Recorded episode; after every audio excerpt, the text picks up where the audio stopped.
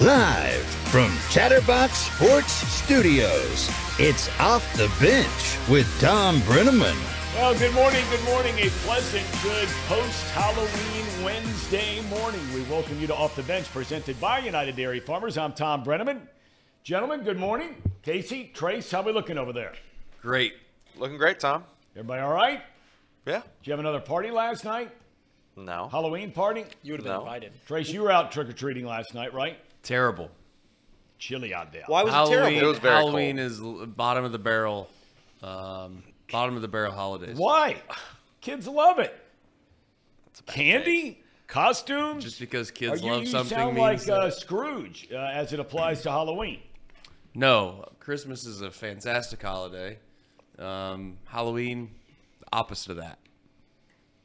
Gentlemen? I, it seems like Trace isn't fun, is what it seems yeah, like. It does because seem Halloween like is a very fun holiday, and it's whimsical, all the things you enjoy about a good day. It was cold yesterday, Tom. It snowed a little bit, but, you know, it was still pass out candy. Were you at home passing out candy? I was at my in-laws' house. Passing, they live right down the street. We were passing out candy. Yeah. Okay. Elliot, were you passing out candy or passing uh, out betting tips? Or? Yeah, you come to my house, you get a free ten dollar wager. Uh, no. Here you go, little Johnny. Here you go. That'd be a good idea for next year. It may be. Maybe. I, I'm very fortunate to live in a, in a secluded little area, so nobody comes up to our house. So we were good. It was great. Yeah, I mean, you can sneak off into that hot tub back there. That's right. Nobody's around. That's right. right. Sing Dreamweaver. Have we run that in a while? yeah. I don't know if we have, Tom. I don't know if we have, Tom. All I feel right, like we, you should make rankings at the end of the show of your best holidays, because Halloween just is a preposterous ho- – it's a holiday. It's a preposterous it's holiday. Arbor Day. It's better than the fourth of July. That's – I mean, that's ridiculous. I don't know about that. I, don't know. Yeah, that's, that's I mean, what a non-patriot that is. That's, that's a good that question. That's a good question. Maybe open that up to our chat today. fourth of July or Halloween? Hmm. Which one do you like better? Seems like a good chat question. That is resounding that is. for resounding for Halloween on that one. Well, we're off and off and running here today. yeah. We come your way Monday through Friday, ten, twelve p.m. You can find us on YouTube slash Chatterbox Sports, and we are even broadcasting live on a daily basis. Are we not, Mister McAllister, on Twitter? That's correct. Holy Moses. Okay. And what is our Twitter address? Uh, C-Box Sports at C-Box Sports at C-Box Sports. We got to make sure that's up. X. It is up. At C-Box Sports. Okay. Uh, if you'd rather uh, join us in podcast form, I know you do by the thousands and growing daily, weekly, monthly. Just search Off the Bench with Tom Brenneman and you're dialed in. Well, look, we asked a question yesterday, right? Will they or won't they? Would the Bengals make a trade before yesterday's four p.m. deadline? The answer, as we suspected it would be, was no. They did not. And that's pretty much been the M O for this franchise through the years. The Bengals are back at it today, getting ready for Sunday night's big one at home against the Buffalo Bills. That kickoff is eight twenty p.m. Eastern Time. The game can be seen locally, Channel five N B C. Another contender, in fact, the Bengals' most recent opponent, the San Francisco forty-niners, pulled off unquestionably the biggest deal yesterday, acquiring defensive end Chase Young from the Washington Commanders for a third-round pick. Now, keep in mind here, okay, if you read the fine print, that due to compensation picks from losing D'Amico Ryans, from losing a free agent player, Mike McGlinchey, the Niners have two other third-round picks in next year's N F L draft. So they just traded one of them. Young has five sacks through seven games so far this year. He's come all the way back from a devastating knee injury in his rookie year with Washington. After losing Kirk Cousins to an Achilles tendon injury, the Minnesota Vikings, well, they went out there and got their guy. They traded for Arizona, recently benched Arizona quarterback Joshua Dobbs. Now, apparently they're going to bring him in, let him start getting acclimated to everything. Rookie Jaren Hall is going to start for Minnesota, who is very much in the hunt. They're in the hunt. They, they've won two in a row. They're playing well. They've won four out of their last five. Listen, Tom, this is this was a very strategic attack um, on the N F L. Listen, you, you know the N F C Championship game is going to be the Vikings versus the Cowboys. Who has the recipe to beat the Cowboys better than Joshua Dobbs? Did it with Arizona yeah. earlier this year. Yes. Very strategic over there in Minnesota. They're smart. That's creative. I give it up to you. very creative. Uh, head coach Josh McDaniels and general manager Dave Ziegler were fired last night by the Raiders.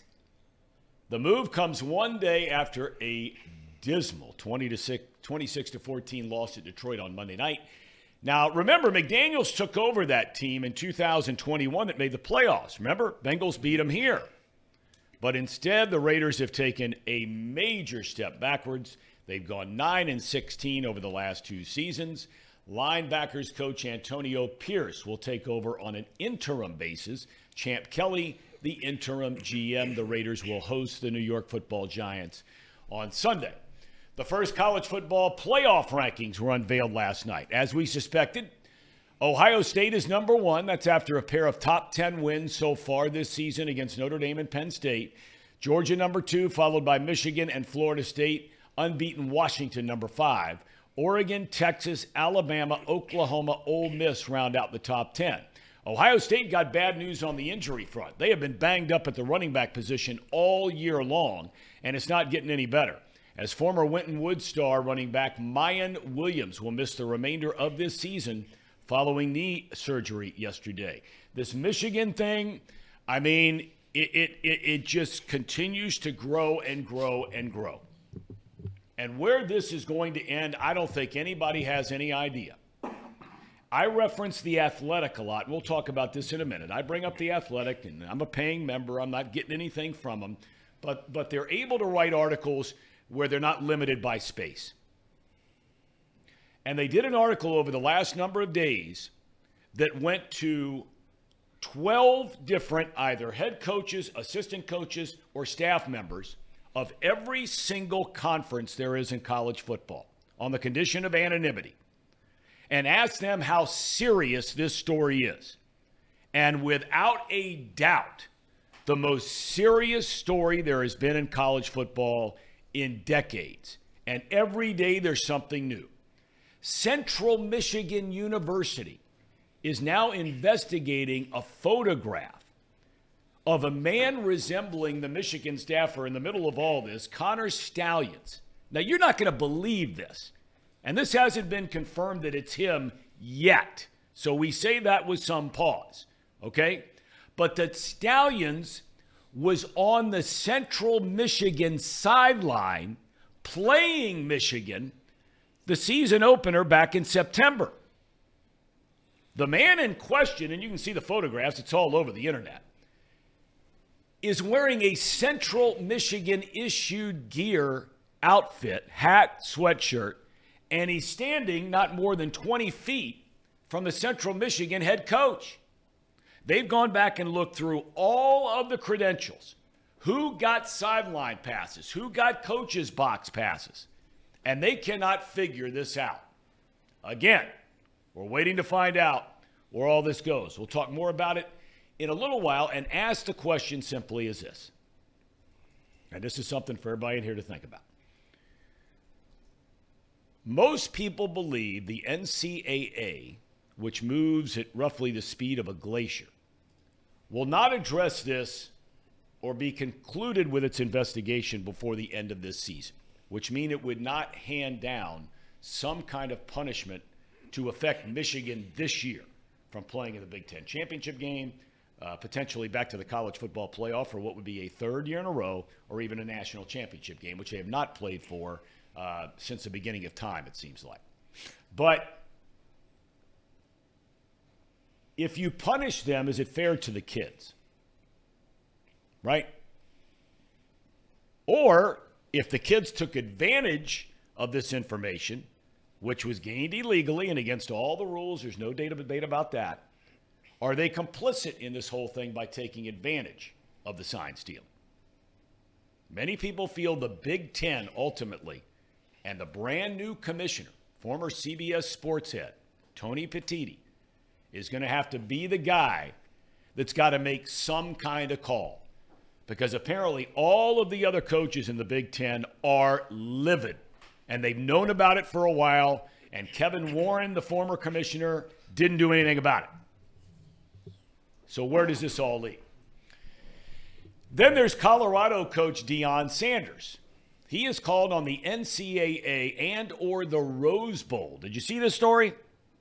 To reimburse his players who were robbed of jewelry, cash, and other items in their locker room during their game last week at U C L A. Now, Bruins officials have confirmed the robbery. In fact, they filed a police report with the Pasadena P D. Baseball, Rangers star Adolis Garcia learned yesterday afternoon before Game four of the World Series that his injured oblique from Game three was going to keep him from playing again the rest of this postseason. And it's a shame because he's been their best player, him and Seager. They've got all the big hits. With that in mind, he delivered a passionate pregame speech to his teammates, urging them keep grinding it out, and boy, did they take that advice. How about a bullpen game from the Diamondbacks in Game four of the World Series? We'll talk more about that in a minute. The Rangers got out to a ten nothing lead over five relievers in the first three innings en route to an eleven seven win. Texas now leads the series three to one. Chance to wrap it up tonight in Phoenix. Nathan Eovaldi for the Rangers. Zach Gallen on the mound for the Battling D-backs. So that is that. Let's start with the Bengals. I don't think anybody in this room is surprised they did not make a deal. Um, are you disappointed they did not make a deal? I always start on Bengals talk with you, Casey, because you are Mister Bengal. Tom, I'm always going to be disappointed when our team doesn't do a trade uh, to, to to try to win. I and I know that they won't. It's not their M O. It's not something that I should expect. But I, I always get a little disappointed because I just want them to do something different that shows that they are all the way committed to winning, or that they are all the way turned around to being a, you know, a. an average franchise. You know, they're not your normal franchise. So, and you look at the trades that happened at the deadline, you know, I, I said my number one pick was a, a guard, left guard specifically, and one of the yeah. best left guards got traded for a sixth round pick to the Jaguars, a contender in the A F C. That was really disappointing. People said Chase Young for a third. That's a, it's a little it, – it's right there. That third round pick is right there for me to where, like, maybe I'd go all in on that, but I don't know. I I was I was disappointed. I'll I'll just put it at that. I was disappointed. I thought that the Bengals could have made something happen, especially when some of those teams are on a fire sale right now, like the Commanders. You yep. know, you could get Logan Thomas, probably their tight end, for like a seventh rounder. That just didn't happen. They didn't. They didn't make a phone call. So So is it safe to say, if I hear you right, that you are disappointed that yes. they didn't make a trade? Yes, but I'm, it's not like I'm I'm upset with them. I'm just I'm always going to be a little disappointed when the Bengals don't make a trade at the trade deadline. He's not mad. He's disappointed, Tom. He's just disappointed. You ever use that one on your on your kids? I yeah. have. Yeah. I have. That's a good one. That hits in the heart. It hits in the heart, and that's yeah. what Casey's trying to send a message to uh, the Bengals. At, To be disappointed, Tom, you have to have expectations. And if you had expectations that Ooh. the Bengals were going to make a trade here, then I don't know what to tell you. It's like we, we sat all day talking about it, but it was more like talking about what you're going to do when you when you win the lottery, right? You got a lottery ticket and you're like, oh, what am I going to do when I win this million dollars? That's what it felt like yesterday, because we all knew, all five of us in this room knew that the Bengals weren't going to make a trade. That a billion things could happen in the N F L, and the very last one was that the Bengals were going to make. See, I thought they were trade. this time. I, I don't know. Something just told me that. Obviously, it was wrong, like most of the other stuff that I think about. But but something just told me this year felt different. Not for you, though. No, not at all, Tom. And and everyone keeps poking at these these trades that were made in the N F L yesterday. The one that everyone brings up is Chase Young. You guys know my opinion. I, I thought that. Trading for a pass rusher didn't make a whole lot of sense for the Bengals, and, and I don't think that they ever even considered going after a pass rusher. If they were going to go after somebody who was coming from a place of need, apparently there was rumors that they kicked the tires on some tight ends, but nothing was really available. Casey brings up a good point. The, le- the left guard trade for a six round pick to, to the Jacksonville Jaguars, I would do that in a heartbeat because we know Cordell Volson's had some struggles this year. I'm not out on Cordell Volson, but – He's Currently great depth then at that point, right? What? He's great depth then. Like, right. But to think that the Bengals were actually going to make a trade just seemed fruitless, like a fruitless thought experiment. Yeah, I, I the offensive line thing, I, I never thought they were going to get another offensive lineman. I I thought that when they released La'el Collins for no reason. So it, it seemed to me – for millions of dollars, but yeah. Yeah, but that was an, that was additional depth they had, and they released them. Right. Right? Am I right or am I wrong? You're right. Because I, right, right. it, it seems right. to me if they cared about the offensive line getting additional depth, they would have kept the depth they already had. They released him. It was he was getting paid a lot of money, but that's beside the point. When you have the depth, you keep the depth. That's just my thought. The tight end thing, yeah, I would have liked the tight end, but at the end of the day, it's probably not going to help. Reed's been bolster, or, uh, boosting this point since the beginning of the month, and it's uh, or last month, I guess, and it's November now. So it's it's they were never going to get a tight end to uh, fix that. Uh, what's his name? Hayden Hurst. The best Hayden Hurst game he was ever going to have is like five catches, forty-five yards. So it, it, even even as much as we're missing a tight end, it's not like the end of the world if you don't have one.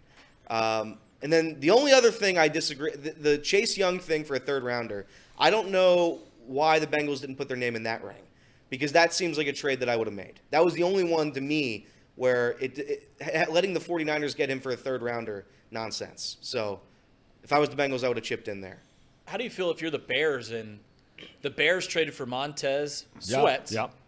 For like the thirty-fifth, more likely like the thirty-fifth overall pick, because yeah. an early second round pick is what they're going to trade.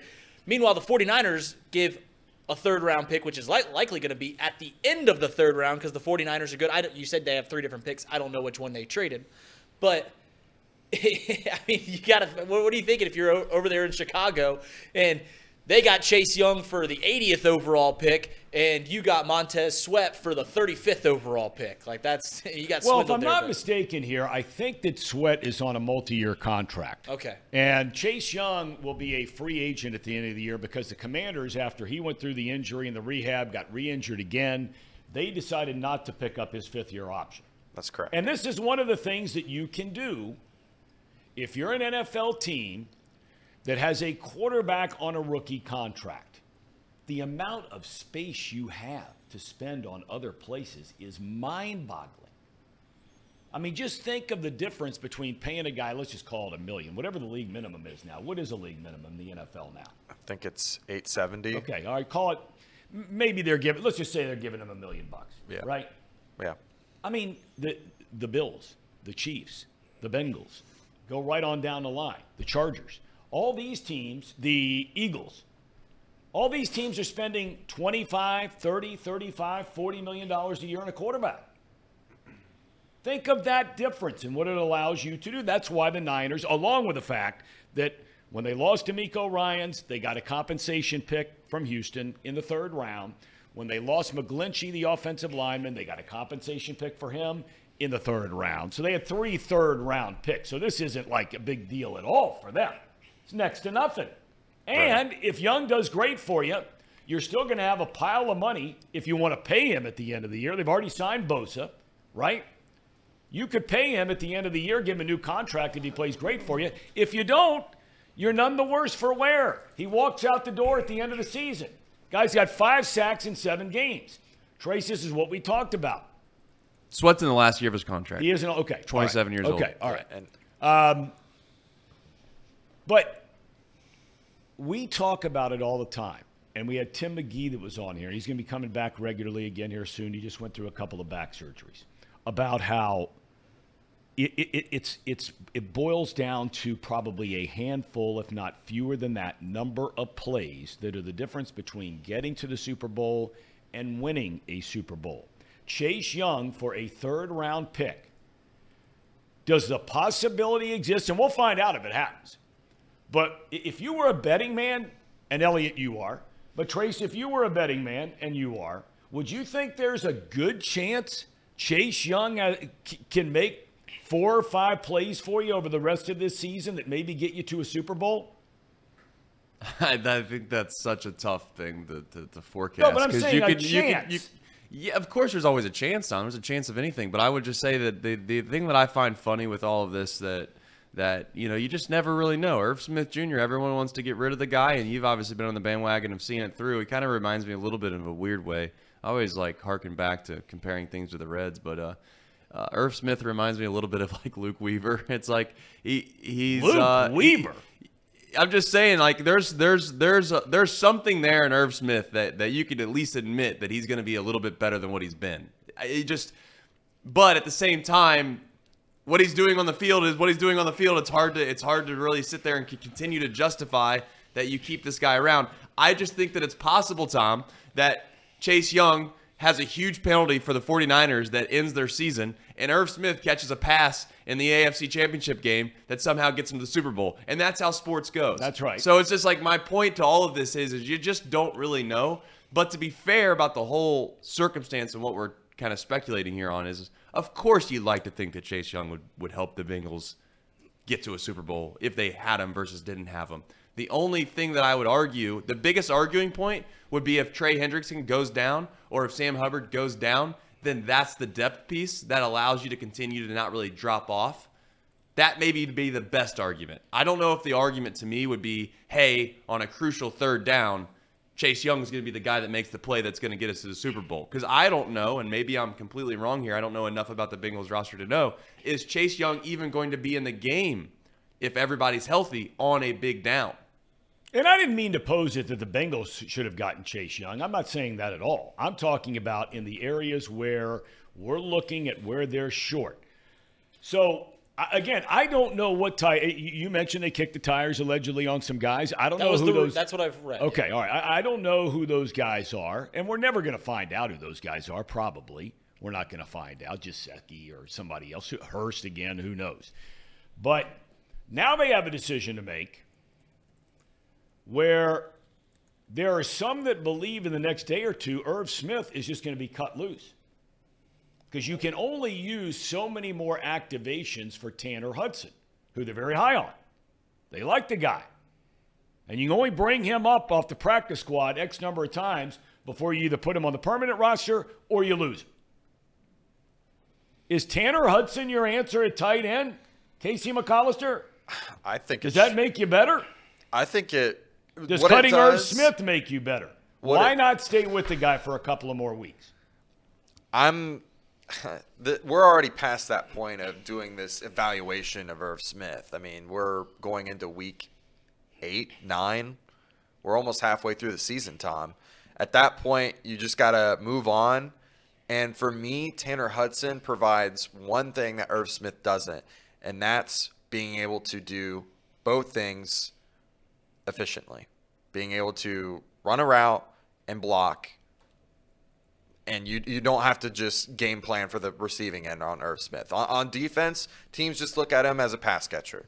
They don't look at him as some dominant blocker off the the end of the uh, the, of the line. They don't look at him as some sort of even like a chip piece. He, he's just not good enough at that to to justify him being out there every single snap. Whereas Wilcox or or Hudson, when they're out there, they can block or go catch a pass for you. All right, now this is uh, breaking news. Apparently the Bengals have just added him, Hudson, to their fifty-three man roster this morning. Yep. I think that's the answer. I think Does that mean they're cutting loose Smith? It has to, right? I would. They're either going to cut Irv Smith or cut someone else from the tight end room. Yep, yep. If they, if they cut Drew Sample, I'll be a sad, sad man over here, Tom.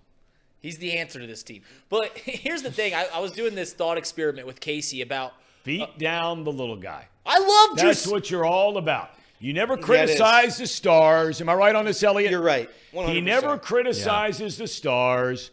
When Joe Burrow stinks it up, right, it doesn't say a bad word. one hundred percent. When, when Patrick Mahomes stinks it up, two it. picks and a fumble, never criticize him. No. Agree. No, let's beat down the third or fourth string tight end. It's always it's always guys like Adam Kunkel, you know, and then oh and then they come in and, and then they come yeah. in and they save the day. Tom Drew Sample's a way better player than Adam Kunkel could ever think about being. You get on X dot com and you search positive things about Drew Sample. There'll be one Twitter account, one X account doing it, and that's at Reed Mouse Radio. I'm the only one tooting the horn of D S eighty-nine and getting him the ball in open space. That being said, Tom, me and Casey did this like experiment, and I said, The fact that they were trying to get Irv Smith involved in the game on Sunday, I think, is telling their hand about how they want to get the tight ends more involved. Yeah, we might see him caught. He might get cut this week. But I said, what would be a productive season going forward oh, for Irv Smith? We got ten games left in the season, and I said, is it possible for him to get four hundred yards this season? That would be him getting forty yards a game. That's not going to happen. So I was like, what about like three hundred yards for the rest of the year? Well, that's once again, he's going to be getting twenty-eight because he's already got, he's only got fifty yards this year. He'd have to get like twenty-five yards a game. And I don't even see that being a possibility. So I just think that we've, we've already put ourselves in a hole in the tight end position, and now we're trying to reclaim it the best way we can.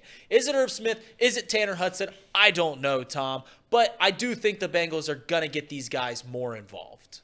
The, the bottom line is you can't be worse than, than the current situation that is Irv Smith. So get rid of him, bring in Tanner Hudson. It literally can't be worse. So I, I see no reason to change. By the way, that update, they just announced it eight minutes ago. Uh, the Bengals Twitter account did. It was Clay Johnston has been signed to the practice squad, linebacker and tight end Tanner Hudson uh, to the active roster. Okay. All right. No corresponding. Let, let's don't forget here now, Drew Sample was a second-round pick. Correct. Out of Washington. What a steal. And his M O is that he could catch the football. What a steal, Tom. Second-round pick.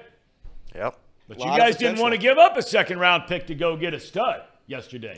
Trace even asked Reed if he would pick. give up a first-round pick for Justin Jefferson. He had to think about it. Oh, my God. Oh, my gosh. That's just, that's fake news, Trace, Tom. Is that what happened? That's fake news, Tom. Tom, Trace. That's exactly what happened. Thank you, Trace. I mean, he actually, most of us would have been at the last part of our breath, but we'd have still gotten out, hell yeah! Yeah. Then he tried to offer up some excuse about salary cap going through his brain and all that. That'd be like, Tom, imagine this. Someone be like, hey, would you like this million-dollar house for twenty dollars? And being like, mm, how many the, the taxes? I got to think through this, right. through that. No, you just say, it's yeah, a, we'll figure thought, it out later. Experiment. I don't know. We'll figure it out later. Would I trade Drew Sample for Justin Jefferson? Not a chance in hell, Tom. Not uh, a chance in hell. The show's gone off the rails now, Tom. Yeah, no, totally. totally. Um, okay, so I think we all agree there are some teams, couple contenders we talked about. Jacksonville gets a little bit better, right? Yep, right. Uh, at least theoretically. The 49ers get a little bit better. Because, look, you know, everybody can talk about the pieces they're missing on offense with Debo Samuel and Trent Williams. Neither played against the Bengals. McCaffrey's been a little nicked up. But the thing that when you, you, you really read about what they're writing about in San Francisco and in the Bay Area is they're worried about this defense because they don't have guys hurt there. And they were carved up by the Bengalis last week. I mean, were it not for your guy, Irv Smith's fumble inside the five uh, and a missed field goal. It was a long field goal, to be fair, to, to McPherson. fifty-plus yarder, but he's pretty good at him. Um, in fact, the best in the league at him over the last three years. But that one he missed, he pushed off to the right a little bit. That's fine.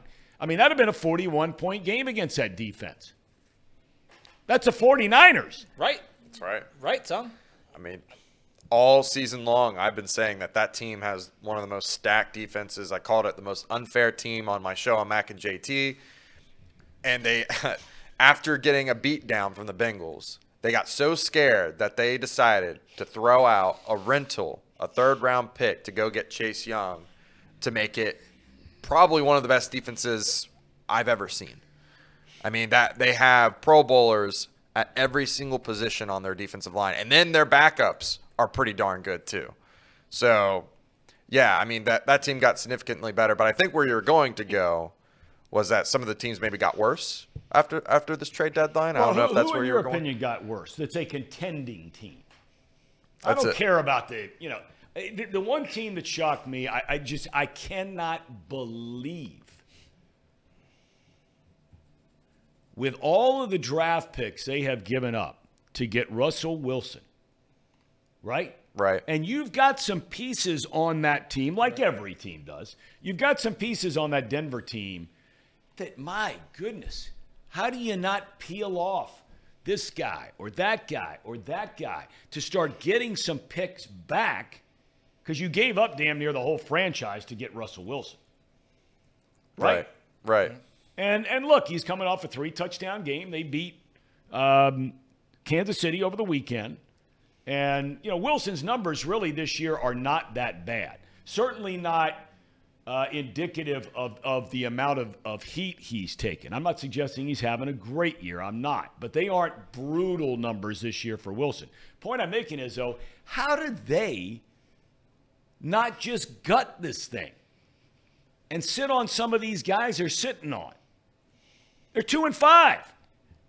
Tom, because that would give them such a a long road back. They, they got to hold out hope because it, it's so bleak in Denver, so bleak that all they can do is is hope to win next year with what they've got.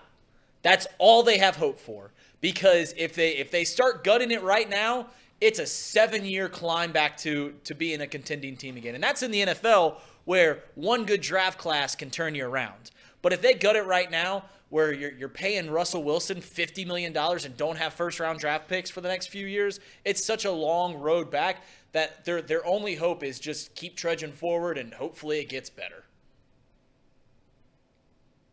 I don't understand it. I don't understand. We heard a lot of the reasons why yesterday, in, in, in-depth reasons why, from Brian Billick, who was a you know head coach in the N F L for nine, ten years, won a Super Bowl, Uh, and was very uh, active in what was going on, had a phenomenal relationship with the guy who hired him. You know, Modell hired him, but the guy who hired him was Ozzie Newsome, longtime general manager there in Baltimore. And so Brian would be in on all those meetings, and you heard him talk about some of the reasons why you don't see it as much in football uh, as you do in other sports. Certainly baseball at the trade deadline is very, very active, more years than not. Um, but, man, I just – if I had money to spend – If you had money to spend, and the Bengals are twelve and a half million dollars under the salary cap, if you've got some wiggle room there to go get somebody right now, you're four and three. You've got this killer schedule coming up. You are coming off your most impressive game of the year, where now that should be the expectation. Right now, that's the outlier of this season, because the offense was dead last in the N F L going into the game in San Francisco. But Burrow clearly was healthy for the first time. They made some changes getting hip on, uh, up under center. They ran the ball better. They worked in more people besides just Jamar Chase. Higgins shows up. Smith even caught a couple of balls. Mixon ran the ball well. Irwin had a couple of – I mean, there, there was a lot going on that we've not seen all year long. And, and and then after watching it, you have to say maybe the Burrow injury was a bigger deal than any of us really thought it was, because they weren't giving you a whole lot of information about how healthy he really was, and nor, and nor should they. But this now is the expectation for this team, is it not? Yeah, that offense we saw is what you now should expect. We expected it from the beginning of the year, right? Yes. With all the weapons, all the money you spent on the offensive line, we expected this team to look like that this season. Burrow's injury prevented that. He's now healthy. They can't make steps backwards. Right? Right. I think that was the expectation in the in the locker room all season long. Clearly didn't get there until the last game. But, yeah, that should always be this expectation with the amount of money they're spending on the offensive line, with the players that they have on the perimeter, with Joe Burrow as your quarterback. Yes, you should strive, and you should be in the top five, top three, top of the N F L in yep. yards per game and points per game, all these things. Yes, Tom, absolutely. Will it continue? That remains to be seen. They've got a very tough schedule ahead. Yep. They've got a very, very tough schedule ahead. Two out of the last three weeks, they've scored thirty points. Will we continue to see Sunday Night Football in front of millions and millions of, of uh, viewers and, and thousands and thousands of fans? A beautiful time for the Bengals to continue to show that this offense is once again elite. But that remains to be seen. But, yes, it should be the expectation going forward. Speaking of showing. Yeah, I saw. Your beautiful bride. There have been a lot of comments about your um, sweater today. And Mariana chips in, says, Reed, honey, unzip your sweater just a little. I, I Listen, I, I grabbed this sweater out of the closet. It was hanging. I haven't worn it in a while.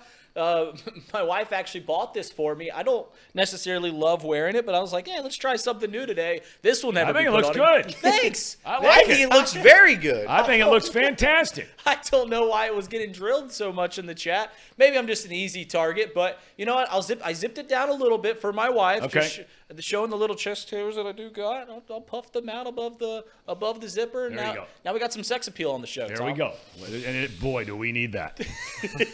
we are we're lacking in some areas, but man, we are damn near at the bottom of the barrel when it comes to that.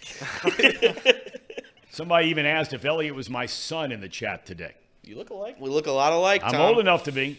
We look old a lot alike.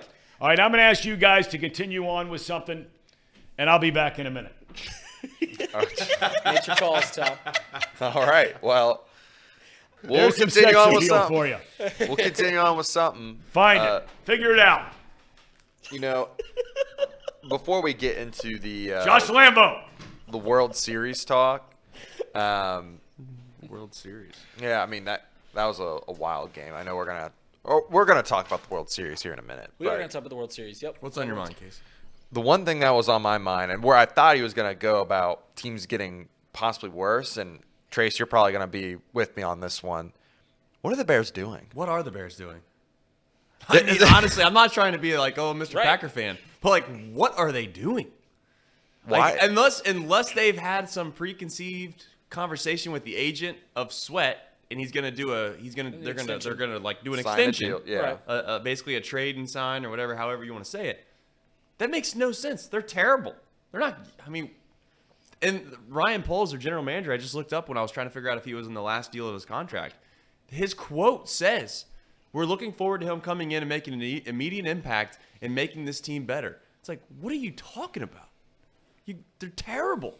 Imagine being like the, uh, the the Kansas City Royals, and at the deadline, you you make a trade for a guy, and it's like basically a reliever, and you're like, yeah, this is going to help us win a couple extra games. It's like, what is it going to win you?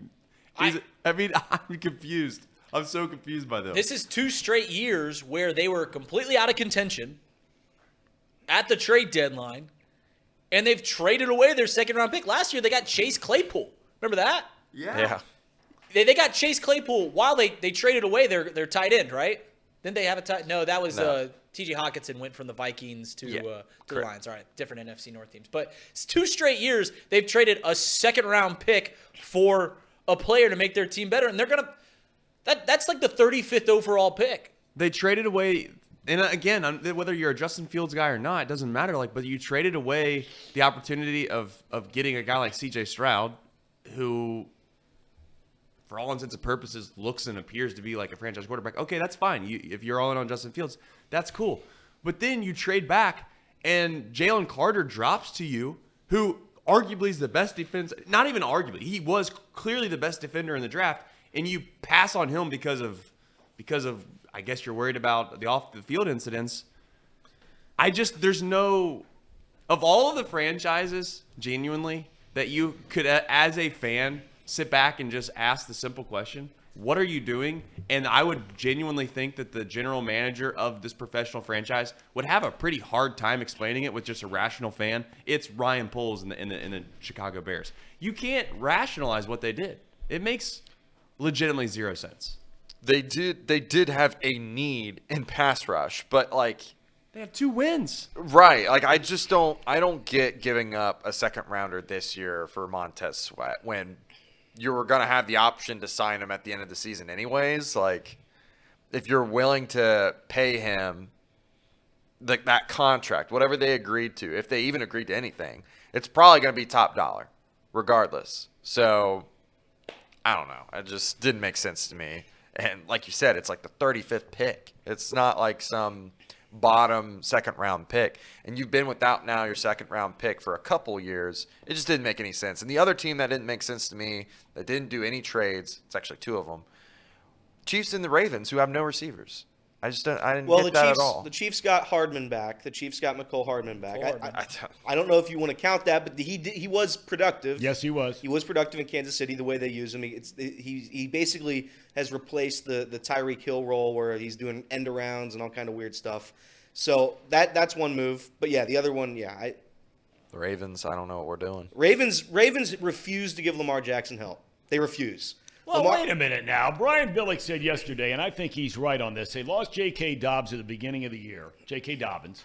He's their primary guy. But you go look at their numbers the last couple of weeks in the run game. They're doing fine. I mean, the Flowers kid's going to be a good player. We said that at the draft. I thought yep. he was the most polished receiver there was coming out of college last year, their first-round pick, Zay Flowers. I think he's going to be an excellent player. O B J has got to stay healthy. You know, you got guys like Aguilar and Bateman. And, I mean, the, the point is, is that, like he said yesterday, Brian Billick, they may not have one Jamar Chase or Justin Jefferson or T. Higgins, for that matter. But as a group, it's the best group that Jackson has had, I and wa- the tight end Edwards. I watched that same group drop nine passes. I know. They had a nine. game this year where that, I agree. Nine passes, But, but we Tom, also saw a game where T. Higgins dropped four or five passes. That's, that's fair. An outlier. That, that's fair. That's one receiver in, in, a, in a stacked wide receiver room. The Ravens have no help on uh, uh, receiving-wise. They have Mark Andrews, who is limited, again, by his size and, and, and speed. So there's only so there's only so much you can do with a tight end of that size. You look around, O B J has another game last week, or on Sunday, where he had zero catches. oh for four. He was visibly upset. He was giving a tantrum on the sideline, throwing his helmet. They don't throw it to Odell because Odell's not very good. Rashad Bateman is not very good. Rashad Bateman is not on the roster of half the teams in the N F L other than the Ravens. Mm. Zay, Zay Flowers is good. Zay Flowers will be good. Uh, he's had a couple bad games, but he, Zay Flowers is good. Other than that, he has no help. He has absolutely zero help. That's been my biggest issue with the Ravens and Lamar Jackson, if you even want to throw him in there, is that he has constantly had no help to throw to. Yeah, the running game's great. And and, and the, uh, the who's the guy that was hurt? You said um, Dobbins. I'm, I'm forgetting these names left and right. Dobbins uh, has been hurt now like three straight seasons. Yes, he has. So you can't say that's your number one guy. He gets hurt every single year, time and time again. So Gus Edwards and Justice Hill and the committee they've got, they they know how to work with them because, again, Dobbins is hurt time and time again. So I, Lamar Jackson is one of the best quarterbacks in the league. And, and people who call him a running back, I get it. He is a, he's a mobile quarterback. But at the end of the day, he has had absolutely zero people to throw to for his entire career, other than an aging Steve Smith Senior and God knows who else he was thrown to at age forty. For for what it's worth, Baltimore is seventh in the league in score scoring. Well, Tom Monken, baby. I mean, they're they're averaging one hundred fifteen rushing yards per game. They're averaging two hundred thirty passing yards per game, and their average attempt is almost eight yards. Burrow was sitting at the bottom down there with Correct. the Bengals around five. Right. They're up. They're up at eight. Okay, you couple that with their defense alone. You know, touchdowns. Ravens have scored twenty-three touchdowns. They've given up ten. All year. Tom, they're scoring more points than teams like the Chargers, who score a lot of points. Detroit, who we love their offense, they're scoring more points than the Chiefs. Like, their offense can be better. Does have room for improvement, as Elliot points out, but they're still scoring at a high rate. Like, this Baltimore team, I don't think is getting the proper credit for how well they've played through eight I games. I agree with you. I Ready for the homer take? I, I'm being serious when I say this. And I haven't watched the Ravens a whole lot, so it's hard for me to say this as a fact. But I will say, when I've watched Georgia the past few years, Todd Monken was their coordinator. He yep. left. He went to the Ravens. And Todd Monken was the best coordinator that I had seen at Georgia ever since I've ever watched. And it wasn't even so much to where it was because of the players. Everyone talks about all the players. that. But when was the last time you could say Georgia had, you know, like – And, and they've had some great receivers, yes, but they've always been hurt. Even A J. Green was hurt for, for most of his career at Georgia towards the end. Uh, George Pickens was hurt the entire time. Uh, Monken was there. Yes, he has Brock Bowers and all that. But I'm just saying that's some of it. I'm not I'm not suggesting that the Ravens are all – they're they're having all this success because of Tom Monken, but he came over, and that certainly probably helped if I had to guess. They're, they're going at almost forty-nine percent success rate on third down this year. I mean, that's an unbelievable number. forty-nine percent. I mean, they're getting it done now. Tom, they're, they're getting it done. They're six and two in, and we're going to do our power rankings in the second hour. But is there any A F C team playing better than them right now? I don't know. I don't know. They're they're certainly at the top of it. Are there? Is there any team in the N F L playing better than them? Well, only the Eagles. I don't know. Mark asked a good question, are they peaking too early, which I think is a real thing in the N F L. So well, nobody, well, peaked too, nobody peaked too early like they did last year. I mean, they looked like a juggernaut last season. Remember when the season started, what Lamar was doing? But the guy's gotten hurt. And that's yes. the big question they got to be asking in Baltimore is how long can this last? Because the last two years, he's missed like, what, I think I read eleven or twelve games in December and or January. When Lamar Jackson's on the field, the Ravens are a top three, top five team in the N F L. No We've doubt. seen that over the last two years. Yep. The problem is he gets hurt. He gets hurt in November, and he doesn't play in November, December, and then playoffs come around. He ha- honestly hasn't played very well in the playoffs when he is there. So, yeah, can Lamar put a full season together like his M V P season back in twenty nineteen? Can we still see that Lamar for a full season? That remains to be seen just because of the way he plays. Uh, Everett points out Lamar has not shown he can beat Burrow, Mahomes, Allen, et cetera when it matters. Fair point. That's fair. Fair point. Right. More than fair. All right, so it's Wednesday time, and we haven't gotten to our picks from last Ooh, week. Okay. All so right. before we get into the second hour, let's let's go through our picks. Okay, and coming up later on, we're still going to get into the uh, World Series. Uh, I've seen a couple people in the chat that are saying, uh, get the World Series over so we can get started on Red's Hot Stove. But, hey, I get that.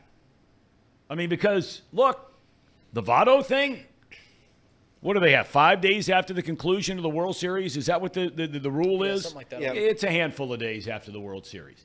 They're going to have to make a decision. Are they picking up his twenty million dollars option? Are they trying to negotiate a contract? Because you got to pay him seven million dollars just to leave. Here's seven million dollars. We'll see you later. You know, maybe they come back and say, hey, we'll tack on three, four more on that. But they can't do that now. They might be doing it behind the scenes. You're not allowed to do it. But, you know, nobody's going to care if the Reds are trying to figure out a way to bring Votto back. Um, but but that's a decision that has to be made. And the sooner the World Series ends, the sooner we start talking about those decisions. They're talking about them. You can book it right now down on Joe Nuxall Way. Uh, and, and a whole strategy for what they're going to do this offseason. Because they have got some money to spend. Mike Moustakas, your guy. You thought about bringing him back. He's off the books. I think Bronson Arroyo and Ken Griffey Junior are finally off the books, if I'm not mistaken. That is true.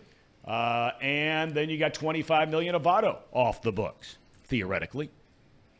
Um, and they made some money down there.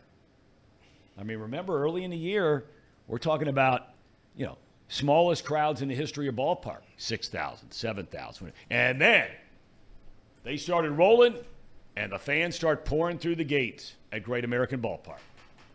You talked about stars yesterday, Tom, and I was thinking to myself, the weird thing about the Reds, and I think a lot of Reds fans would agree that Ellie De La Cruz is not probably our most influential player this past year. But without question, I was thinking to myself, if the Reds and the Diamondbacks swapped, would, it, would there be more would there be more appeal to the World Series? And the only answer that I could come up with was be yes, because of Ellie De La Cruz. And that's right. literally it. I think you're that's right. Fair. That's fair. I think you're right. I tell you one thing that wouldn't happen. We'll get into this. Although, you know, I don't know. The, the, the Reds, they, they, they do so much by analytics. I'm not sure. But, I I, I mean, for the life of me, I, I just – I sit there and, and, again, we're going to get to this later. I And he's been doing it all year, and he knows his team better than I ever will when talking about Torey Lovello, the manager of the Diamondbacks. I mean, clearly, they are in the World Series, so he's done a lot right. I just don't know how the sport gets to a point where you are in game four of the World Series and you're going with a bullpen game. I, I don't know how we ever got to that. I mean, what, what, the one World Series that I had a chance to broadcast, and again, it was the Diamondbacks in oh one against the Yankees, you had Schilling game one, Johnson game two. Yankees had Clemens game one, Pettit game two. Game three, the Diamondbacks come back with Miguel Batista, who goes seven innings, gives up one run. Game four, they start Brian Anderson, left-hander, kid out of Cleveland, Ohio. Seven innings, one run. That was their fourth starter. And last night, we're seeing the Diamondbacks starting the game with a relief pitcher. And the guy had not technically given up a run yet in the second inning. He had allowed one hit and one walk, and left with a runner at second base and an out in the second inning and no score in the game. And he's taken out of the game. Well, before you know it, you kick a ball here, misplay a ball there. It's the third inning. We've seen four or five pitchers, and it's ten to nothing Texas.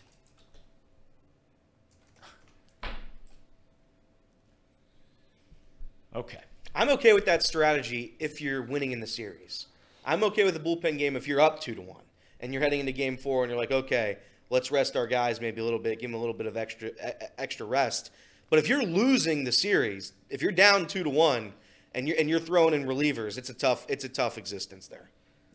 Game four's always been a weird game though, Tom, in the World Series, because that's like when you get out of the frontline starters and the and the managers know, hey, we just got to get to game five. What's the best way that we can, you know, use one of our back-end starters and then get to our relievers? I'm looking at last year's World Series game four.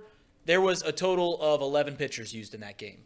Two years ago, that game four, there was a total of thirteen pitchers used in that game. So this is maybe not a, a full-blown Johnny Holstaff game, but Game Four has always been a wonky game. No, it's always it's always been the last four or five years since analytics came into play.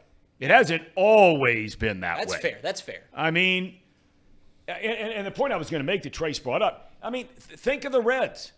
Okay, and again, I don't know what David Bell would have done, but if they had, we'll just keep Lodolo out because he wasn't even a factor. We knew he wouldn't have been able to participate in the postseason. But if you had Hunter Green, Graham Ashcraft, and Drew Abbott, Brandon Williamson would have started game four and given you a legitimate chance to pitch into the sixth inning. I don't think Brandon Williamson would have pitched in the sixth inning. I think you- he might have. He was on a pretty good run there at the end. That's fair. That's but fair. I'm saying he's a guy at least you're not going to run out there for an inning and a third unless he gives up five runs, right? Right. Correct. Right. Okay. I just don't understand how it comes to this. I really, I don't get it. And you are right, Tom. I go back twenty years. I just pulled a random World Series out of a hat. I look at the two thousand three World Series, uh, Yankees versus uh, Marlins, game four. Carl Pavano went eight innings. Roger Clemens went seven innings. So, yeah, it's a very, it's a very. Rob Manfred did say he wanted to try to figure out a way, and I don't know how he's going to do it. Best of luck to him. But he did say he wants to incentivize. He wants to incentivize teams to uh, to utilize starting pitching longer. And I don't know how he's going to do that. I mean, there's there's a multitude of ways you could come up with, but many, many people are going to be pissed off however he decides to try to do that. You get a fourth out in the fifth inning if your pitcher's still in the game. You know, or like I, honestly, it'd be like you get a ghost, you get a ghost runner. Like as stupid as this sounds, if your starting pitcher is in the game in the seventh inning, in the in the top of the eighth or bottom of the eighth, you get a ghost runner at second. Like that's which is preposterous. I mean, I mean that's a little out there. Well, it all. But but, all but don't starts. You think Dusty Baker? And I don't mean to bring two thousand twelve up, but the Mike Leake game, the way that that Reds bullpen was. If analytics were a little more prevalent, and and, and I, again, I know Dusty's not an analytical guy, but at the same time, you could make the argument that that would have been a primed candidate to, to run your bullpen out there, one in which was well-rested, and try to win a baseball game instead of running a guy out there for the first time in his major league career in a playoff game that meant a lot, and you don't know what you're going to get out of him. Well, but at least Leake that season was a viable Did not miss a start. Started the season right out of Arizona State. Into the rotation. Guy won twelve, fourteen games, something like that. Yeah. He, he had a good year. I'm not taking anything away from him. Yeah, yeah. And, I mean, Arroyo, we've had him on this show, and he said that he begged Dusty to, to bring him back uh, to pitch game four. Correct. Of that series. And Dusty decided not to. Uh, you know, now here comes Latos. Um And anyway, the, the whole thing, we, we, we've rehashed this over and over ad nauseum. All right, let's get to the picks. All right, let's get to the we'll picks. We'll talk more about the World Series in a little bit. Might be over tonight. Uh, across the board, Oklahoma State. A lot of people in this room were very worried when it was ten to seven at halftime.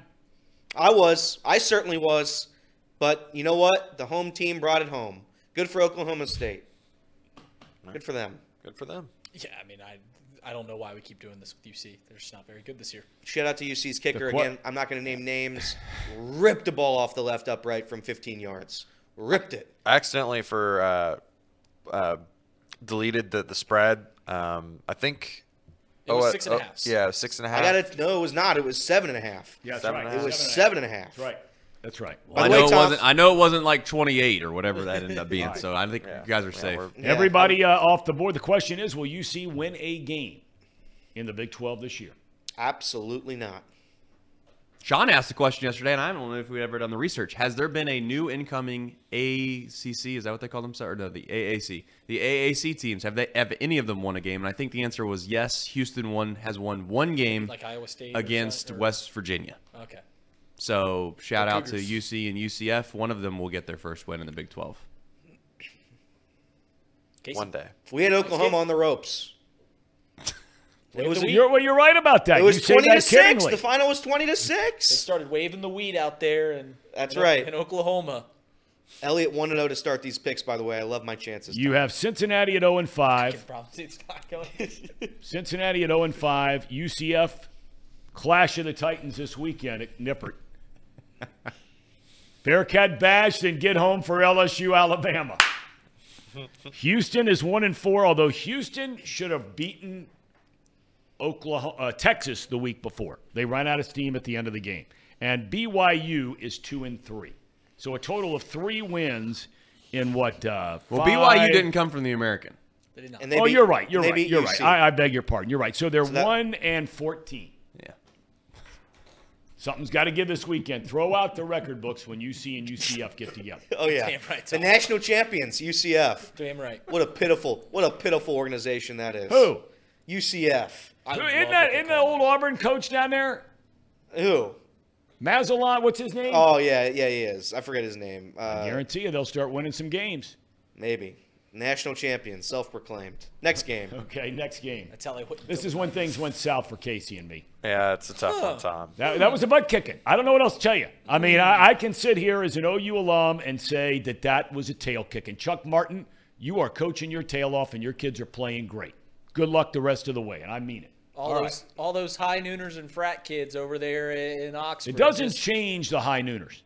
Just, just, Chuck Martin is a hell of a football coach. Uh, and and the guys that are coming to the game, they're, they're drinking some raspberry thing. All right, go ahead. I'm, by the way, two and oh, Tom. Pineapple or if, if, bushberry or whatever it is. Yeah, bushberry, yeah. Tom, if you're paying attention, that's two and oh now for Elliott. two and oh. Next year, it'll more, change. How many more successful seasons does Chuck Martin have to have before he gets consideration for at least Here some kind of? He'll be pursued this offseason. When you're playing the Little Sisters of the Poor every year, it doesn't really matter. Replacing does it? They went into they wow, went into they went they went into Nip at Night and, and beat beat night. beat Satter, Satterfield on a Saturday. On a Everybody beat Satterfield. Have on you a ever Saturday. heard of Urban Meyer? I have heard of him. He coached at Bowling Green. Have you ever heard of Brian Kelly? I have. He heard coached of at Central Michigan. Okay, I mean. You can find a damn good football coach. Did they stay there? Look for at the guy years? At Kansas. He left Buffalo. And all of a sudden, they're like, hey, maybe you can wait on the basketball season for a little bit. We got a pretty good thing going here. There are real men that come out of the M A C. That's right.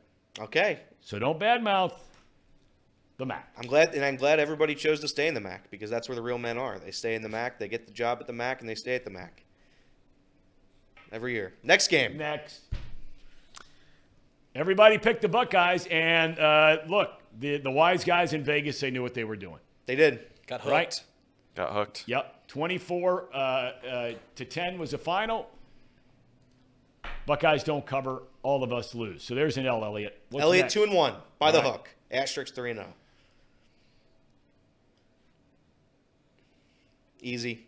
You know what? This really was just a, I mean, complete dumb pick by you and me. Why, why, Tom? Tom I, I, they had I, them. They had you know, that game. I, mean, I expect Florida's a joke. Like I just this. brought up Urban Meyer. They have stunk since Urban Meyer walked out the door at the University of Florida.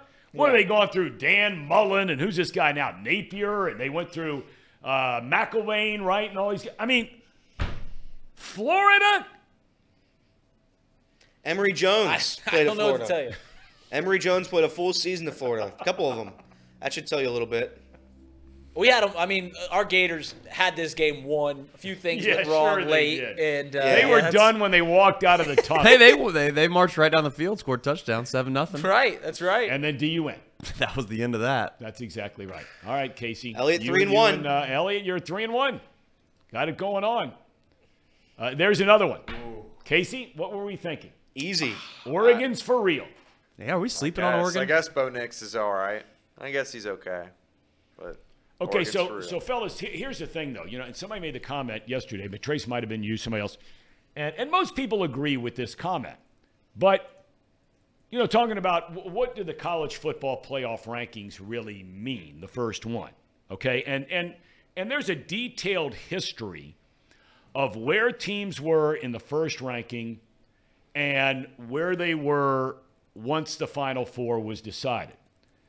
Here's what the initial ranking does do. Oregon lost to Washington. If anybody's watched every game since then, Oregon looks like twice the team Washington does, right? Right. Mm-hmm. They do. Yeah. But because they beat them, I think we all would agree. Okay, they beat them, so Washington's going to be ranked he- ahead of them, right? Right. Okay, well, the reason I bring this up is if that is ultimately your decider in who's going to be ranked higher, because there's going to be a one-loss team, maybe two one-loss teams that get into the college football playoff. Not every team that goes to the college football playoff is undefeated. Remember last year, Ohio State and T C U both had losses. Michigan and Georgia were undefeated. So there's going to be at least two. Okay, well, if that's your, let's say, your argument for Washington being ahead of Oregon, what happens if Washington loses one game and Oregon loses one game? You've already established the fact that you think Washington, okay, now granted undefeated, but they beat Oregon head-to-head. I think it's safe to say, fellas sitting here in this room, Oregon's number six behind Washington five.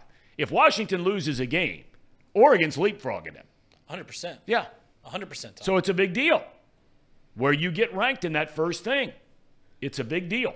And if you go back and look at the history of the whole thing of where teams were, the only team that has come all from way back was in two thousand fourteen Ohio State, the very first year. The first ranking, they were sixteenth and wound up fourth in the final poll, destroyed Alabama in the semis, and boat raced Oregon in the championship.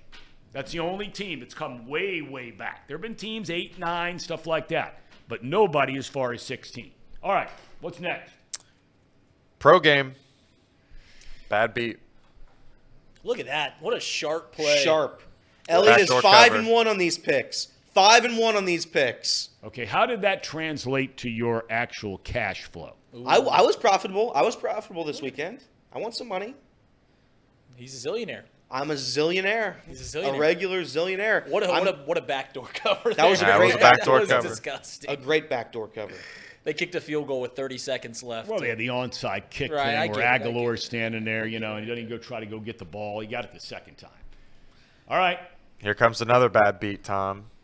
For me, at least. Ooh. Elliott is six and one on these picks. Six and one on these picks. Ooh. Look at us. Six and one. On, it was never a doubt in that game. It, it took right. one helmet never interception. It took Correct. one helmet interception.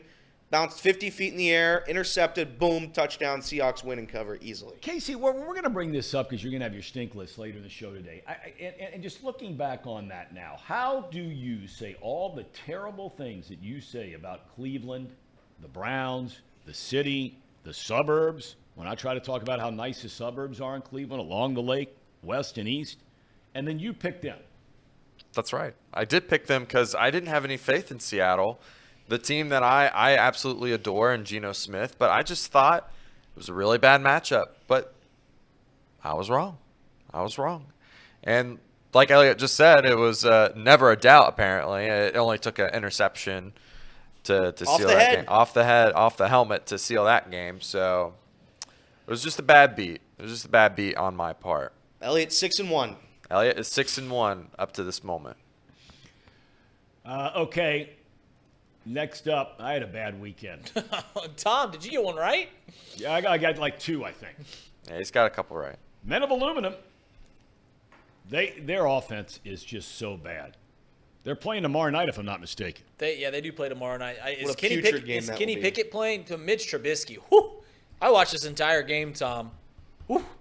That was a tough offensive performance. Kenny Pickett got hurt, I think, like in the second quarter, and Mitch yep. went in there. And Mitch, he looked he – Two looked, picks. Uh, Tom, they weren't – I mean, you might as well just hand the ball off to the defensive end. They were terrible. Terrible. Balloon, uh, Elliot, is that a win or a loss for you? That's unfortunately a loss for me, but you know what? We're six and two right now. If you're riding my picks, you're up one million dollars. First touchdown in this game was scored with five minutes left in the third quarter. Brutal. Q B Brutal. Kenny Pickett says he is, quote, for sure playing versus the Titans on Thursday night. Good. I, I like I am excited I to see your homeboy Will Levis tomorrow night. It's it, it is it is the, the game between two guys that I stand behind, and Will Levis and Kenny Pickett. The Mayo coffee drinker. Just watch don't watch Kenny Pickett for the first three quarters. Just watch him cook in the fourth. That's when he shines, Tom. You know what? Now there's truth to that. eighteen starts, six game winning drives. That's all I'm saying. That's one third of his starts. And when you watch that game, I don't think Jacksonville's in the top tier of teams. I don't. I think A T N is a great back. Lawrence can be very good. You know, this, it, it's hard to say how good their defense is because Pittsburgh's offense is so bad. I don't think Jacksonville, and look, the Bengals are going to play him down there. But but I don't think when push comes to shove uh, in a playoff game, I don't think Jacksonville beats the Bengals. I don't think they beat the Ravens. I don't think they beat the Chiefs. Uh, I don't think they beat Miami. Um You agree or disagree? There was some hype revolving the, the Jaguars going into the year because the way they finished last year, yep. they started out three and seven, then went on a run, made the playoffs, won a playoff game. Um, then they start one and two. And everyone's like, listen, this Jacksonville team's not very good. Well, what have they done since then? They've ripped off five straight wins. So uh, they're playing ball very well right now. They've got a good coach. They got a good quarterback. That's the recipe to win in this league. Do I think they're on the same pedestal as the Lamar Jackson, Jim Harbaughs, and the the Chiefs with Andy Reid and Patrick Mahomes and, and Joe Burrow? No, but they're they're they're still a pretty good team. They're going to win twelve games. I, I agree, they're a pretty good team. I'm just saying I don't think that they are. When all is said and done, they're not there yet. Maybe they will get there. Who knows? A lot of football left to be played. Okay, is that it? Nope, we got two more left. Two more. Okay, I probably don't want to see them. Ah, we all picked the Cowboys. That was a massacre. Easy win. Yeah. Casey, you're the one who's talking up the Rams last week. Yeah, but this is a bad matchup for them, Tom. I mean, they they were going to get killed. They don't have a great offensive line. Matthew Stafford, clearly. Would you have given up a first and second round pick for Aaron Donald? No, not a first and second. No, too old. It's too old. Last last year of his contract, I'm pretty sure, or pretty darn close to it. Okay, just curious. Wouldn't do it. All right, go ahead. And finally. Look at us. Look at that, Tom. Eight and two for Elliot. I don't want to hear anybody talking about my bad gambling ever again. Eight and two, easy. Easy money there. And one of them lost by the hook. So depending on when you place that Ohio State bet, you might have won it. There are four gamblers out of five humans in this room. I have every other vice there is. That's not one of them. There are four gamblers in this room. Last weekend, just give me a dollar amount. How much money did you win gambling last weekend? Casey, we'll start with you. How much total? Money? How total much? Cash, win or lose. Um, and nobody from the I R S watches your shows because the Republicans are getting rid of all those people who work there. So go ahead. I made about four hundred, four hundred, four hundred fifty dollars, okay. five hundred dollars. Trace? I did not place a bet. Okay. Uh, Elliot? Uh, it was probably around two hundred fifty.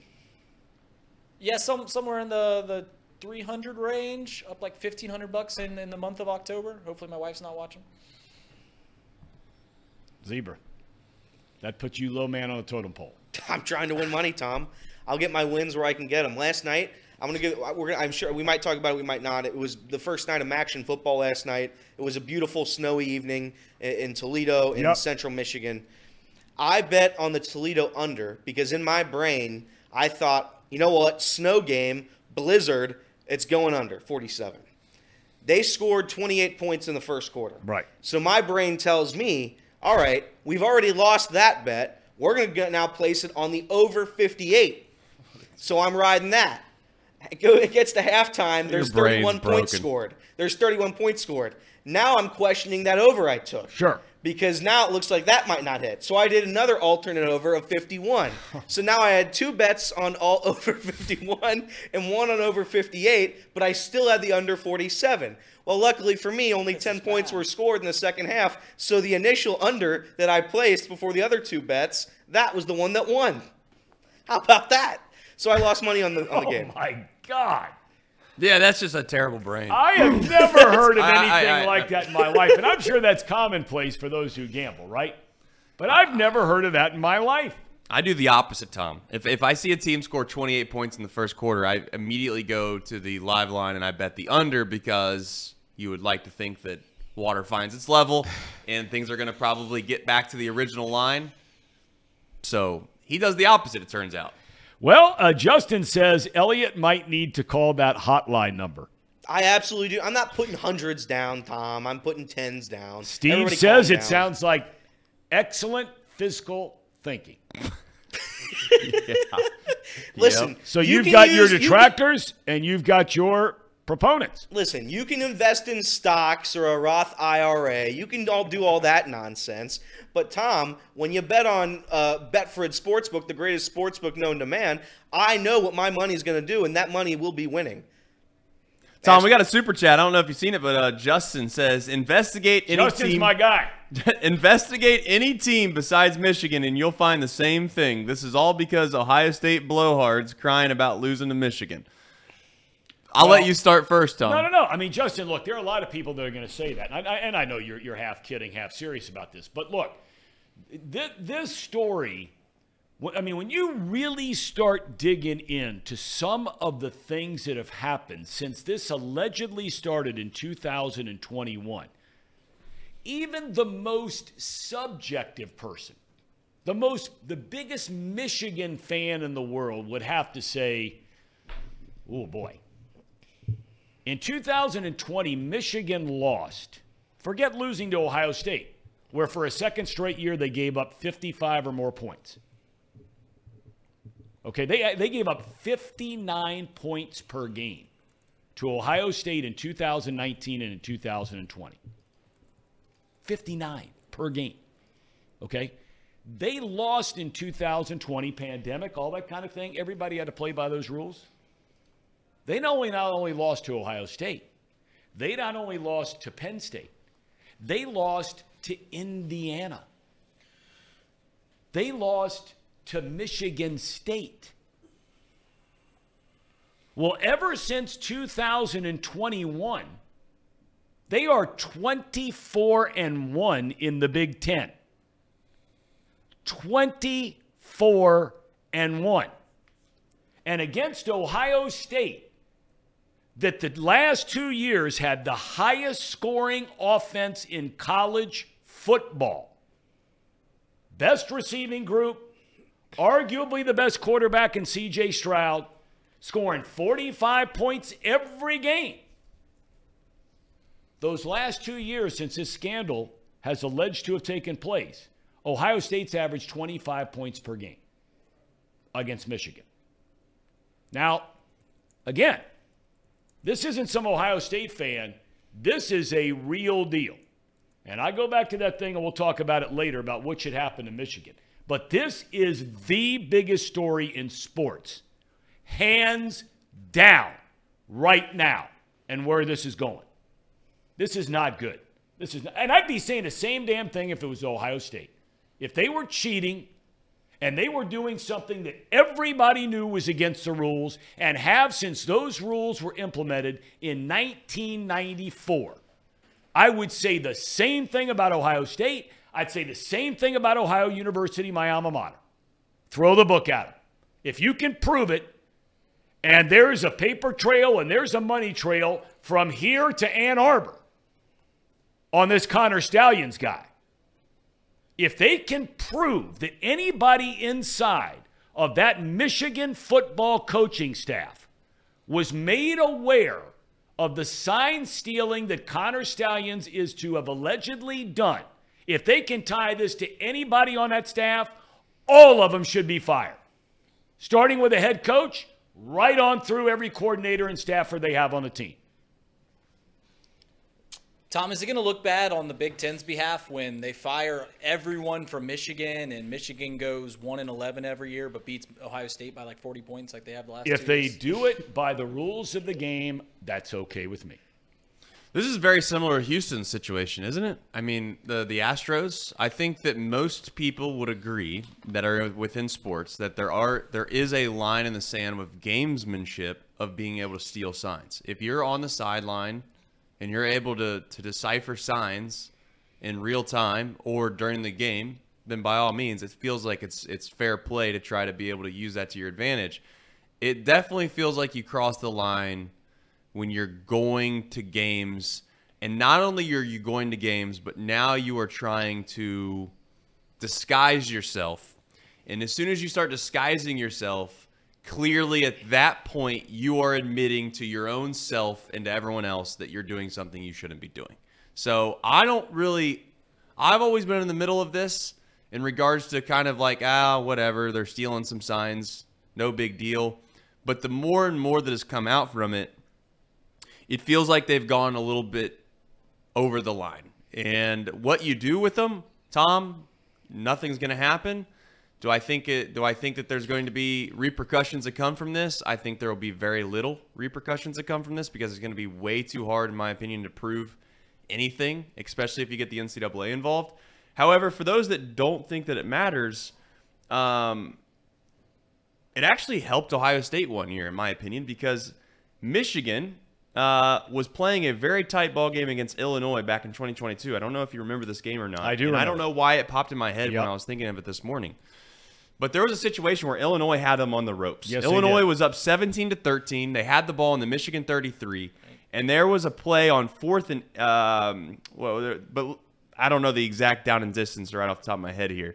But there was a play in which Illinois tried to basically deceive and, and run a trick play, and it got blown up. And now whether or not that was because they stole a sign or not, I don't, you know, it's hard to say. Yeah. But those are the things that I could make the case that, you know what, that's where it does matter, is that if you are without question stealing signs premeditated ahead of time, if for those that think that it doesn't matter, then why do they do it?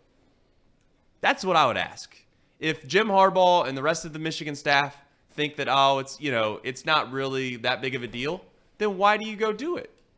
Well, I got, I got, I, again, I, I, I always go back, and I know a lot of you guys roll your eyes because some of you, you know, don't have it, or, or maybe don't want to spend your extra money, if you have extra money at all these days, uh, on, on having uh, a subscription to this athletic. But this story they did today, I mean, th- th- this was like, it's fascinating to the other people in that world. And one of the parts inside of it talked about, this is N C double A Manual one oh one stuff. And just how brazen and in your face Michigan was basically saying to everybody, screw you. We're doing it. There were a lot of references made in this thing by coaches who say they could have pulled this off for years and never gotten caught. Could have. But the way, the arrogance they went about it to say, screw you, rules be damned. I am betting money. I'm going to disagree with you, and we will agree to disagree. The Big Ten is going to be forced to make the call on this deal. There is no way, if this stuff keep, becomes, starts getting more and more and more and more, and we still have four weeks left of the regular season, there is no way the Big Ten Conference, which the Big Ten by and large, and there are there are certain cases here and there, but the Big Ten maybe more so than any other conference when it comes to sportsmanship, when it comes to the ethics, when it comes to the academics, they are the model conference in all of college sports. Doesn't mean they have the best football team every year. Doesn't mean they have the best basketball team every year. But when it comes to combining the athletics and the academics, without a doubt, the Big Ten is the premier conference in the country. They cannot allow Michigan to play in this Big Ten championship game if they're able to prove, and they've already proven a lot. This isn't like These tickets that were bought by Connor Stallions, this isn't some rumor. He had tickets on each sideline for the game two weeks ago between Ohio State and Penn State. Now, do you have any idea? I was on StubHub thinking about going to that game. Do you have any idea how much tickets in the lower bowl at the fifty-yard line were going for that game? And he had tickets on both sidelines at the fifty. And then the story broke with his name in it. He's a no-show.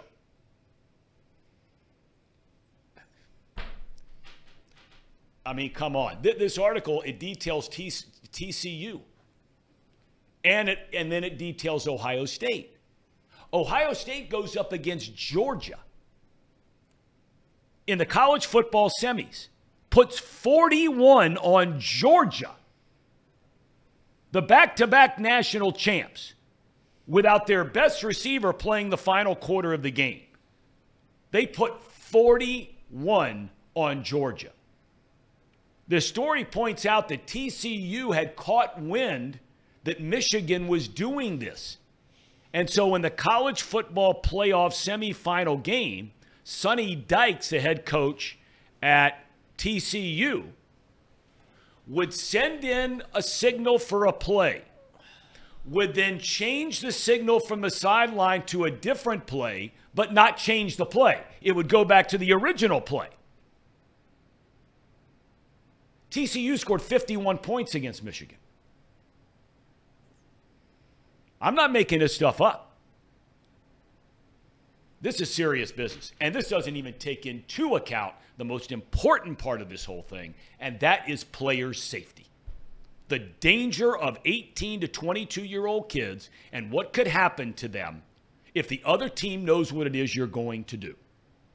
There is no way the Big Ten can allow Michigan if this continues to be proven. And all it needs is one or two little more pieces of evidence for this to be proven. And there's no way Tony Petitti and the Big Ten, commissioner, can let them play in the championship game of the Big Ten this year. There's no way. No chance. We'll find out if it happens. I think what Trey said, though, is true. I think that it, I, I I know two wrongs don't make a right, but you'd be foolish to think that there's no other teams in the N C double A that aren't doing this. Maybe not to the psychotic level as this guy, dressing up like other people, standing on the sidelines of opposing teams. Asterisks, don't know if that's true, but it appears it's true. I don't know if, if other people are wearing glasses with little cameras on the top of them. Again, what they're doing is psychotic. It's weird. If, but at the end of the day, you have to still prove it. You have to prove it. And I know that you'd, you'd be you'd be brain dead if you believe that nobody on, nobody else on Michigan knew that what that, that this guy was doing this, right? There, somebody has to know about it. But you do still have to prove it. I, I this is You're right. This is You're a country right. where you still have to prove it. You're right. So if they find something, if it's like Brady, where they got the texts, or if they got if he plugged his phone into into the hard drive in Michigan, and they're able to find the video, then yeah, then then it's over, and, and you broke the rules, and you got caught, and it's over. But I you can't preemptively suspend or or punish this team for the actions of one man. And that's all it is right now. It's still one man. That's as psychotic, exactly right. As psychotic as this human being appears to be, it's still just one human being that's involved. That's it. That's until, exactly until, right. There has Har- to be a link between that guy and the football. There has the, to be. The, the, the coaching staff. So the Big the but, big, the, the, but the Big Ten can't suspend or, or not let Michigan play until they know for I agree. sure. I agree. There's until video, there's video sure. evidence of this guy standing right next to the defensive coordinator for, for Michigan during their playoff game against T C U, though. So that that's where you lose. And the game that, against Ohio State. So so clearly they. I mean, like let's let's. I'm with you, Elliot. There's no doubt that nothing's probably going to happen to Michigan this year. I agree L- with that. Literally just because of the way our justice system works. Whether you like it or you don't, I've always said, and I've continued to say, that you have to stand by the justice system of what this country is founded upon, which means that you are innocent until proven guilty. All signs point to guilty. Trust me. But as far as the, uh, if anything has been proven within college athletics when it comes to governing bodies, they are not swift and they are not fast. That's right. And it wouldn't surprise me uh, in, in the slightest, in four years from now, somehow there's some stupid little retraction or some ban of something that happened to Michigan and they just take some wins away. Like, like it really Kansas. matters. Similar to Kansas. Very similar to Kansas. So I, I I don't know. I guess the good news is, if you want to say there is good news, is that social media, in a way, if as much as as much as kind of slander as social media gets, social media, without question, was the was the avenue and the medium that allowed this story to become mainstream, big, and Big J journalists started started running after stories that people were breaking on the internet of pictures and all these things. And now, at least, if anything, it's going to curb their cheating. You would like to think. I mean, they're not going to be sending people out now when they're getting investigated. So at least they've stopped the initial issue. And it, it reminds me directly and exactly like the Houston Astros. Sa- sign stealing is cool if you're doing it from second base. But you can't be stealing signs with video electronic cameras and then buzzing people and letting them know what pitch is coming. Mm-hmm. Same thing with Michigan. Yes, everyone steals signs in college football. But they're just not sending guys out in different uniforms and sending them out in, in, in different games and stealing them that way. And I don't know why we as humans think that those are two different things, but I would argue those are completely two different things. Is it – what does it say that if the likely thing is that, you know, Harbaugh knew and he's overseeing this and, you know, he's got to take – he's got to take the blame and everything because he's overseeing his coach, he's overseeing his staff, all these things, that the guy that should get in the most trouble, who should be the head coach, Jim Harbaugh, because once again, he's overseeing this whole thing, is that he will face the least amount of uh, repercussions. Because if he gets in trouble, guess what happens to him? Leaves town, he goes coaching in the N F L. Yeah, yeah, his, his reputation's a little tarnished, but, you know, he just goes on back and, you know, go coaches the, the, the Raiders. They need a, they need a coach. They'll take him in a heartbeat. So the guy that perhaps maybe should be the most in trouble here is going to feel the fewest amount of repercussions. You're exactly right. You're one hundred percent correct. Connor Stallions, I mean, look, I think he's just doing what he was told. He has to be, Tom.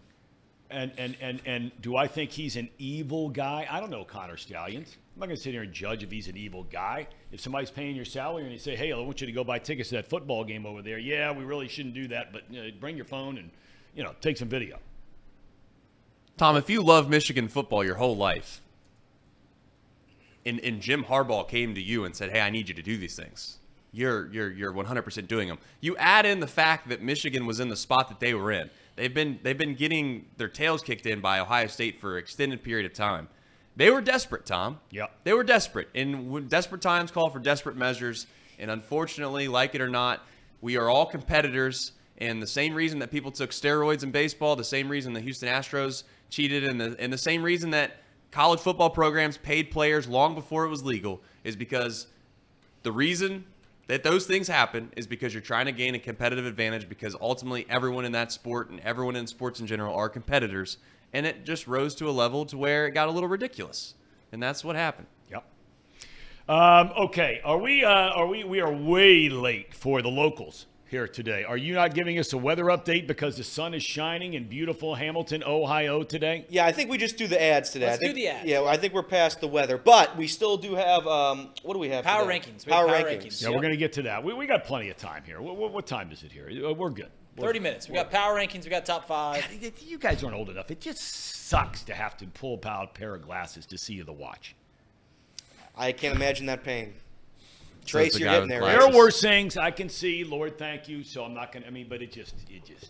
Did you have good just, eyesight when you were younger? Oh, I mean, like a hawk. Are you kidding me? Come on. Yeah. Come on. They called yeah. me the hawk. Yeah. Yeah. Chicago broadcaster called the hawk. Casey, please take it away. Get me out of this mess.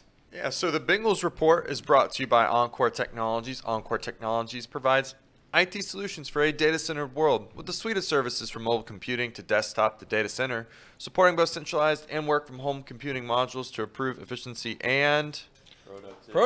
Productivity. productivity. You clown. I, I don't. I don't know what this is, but visit Encore dot tech. The path to innovation begins here. It's productivity. And then we have a new premium Where does it begin? Water here in Hamilton, Ohio. Pawnee Water. Uses natural limestone filtration, unlike the artificial processing that other brands use. The result is a healthy alkaline water, the best tasting water in the world.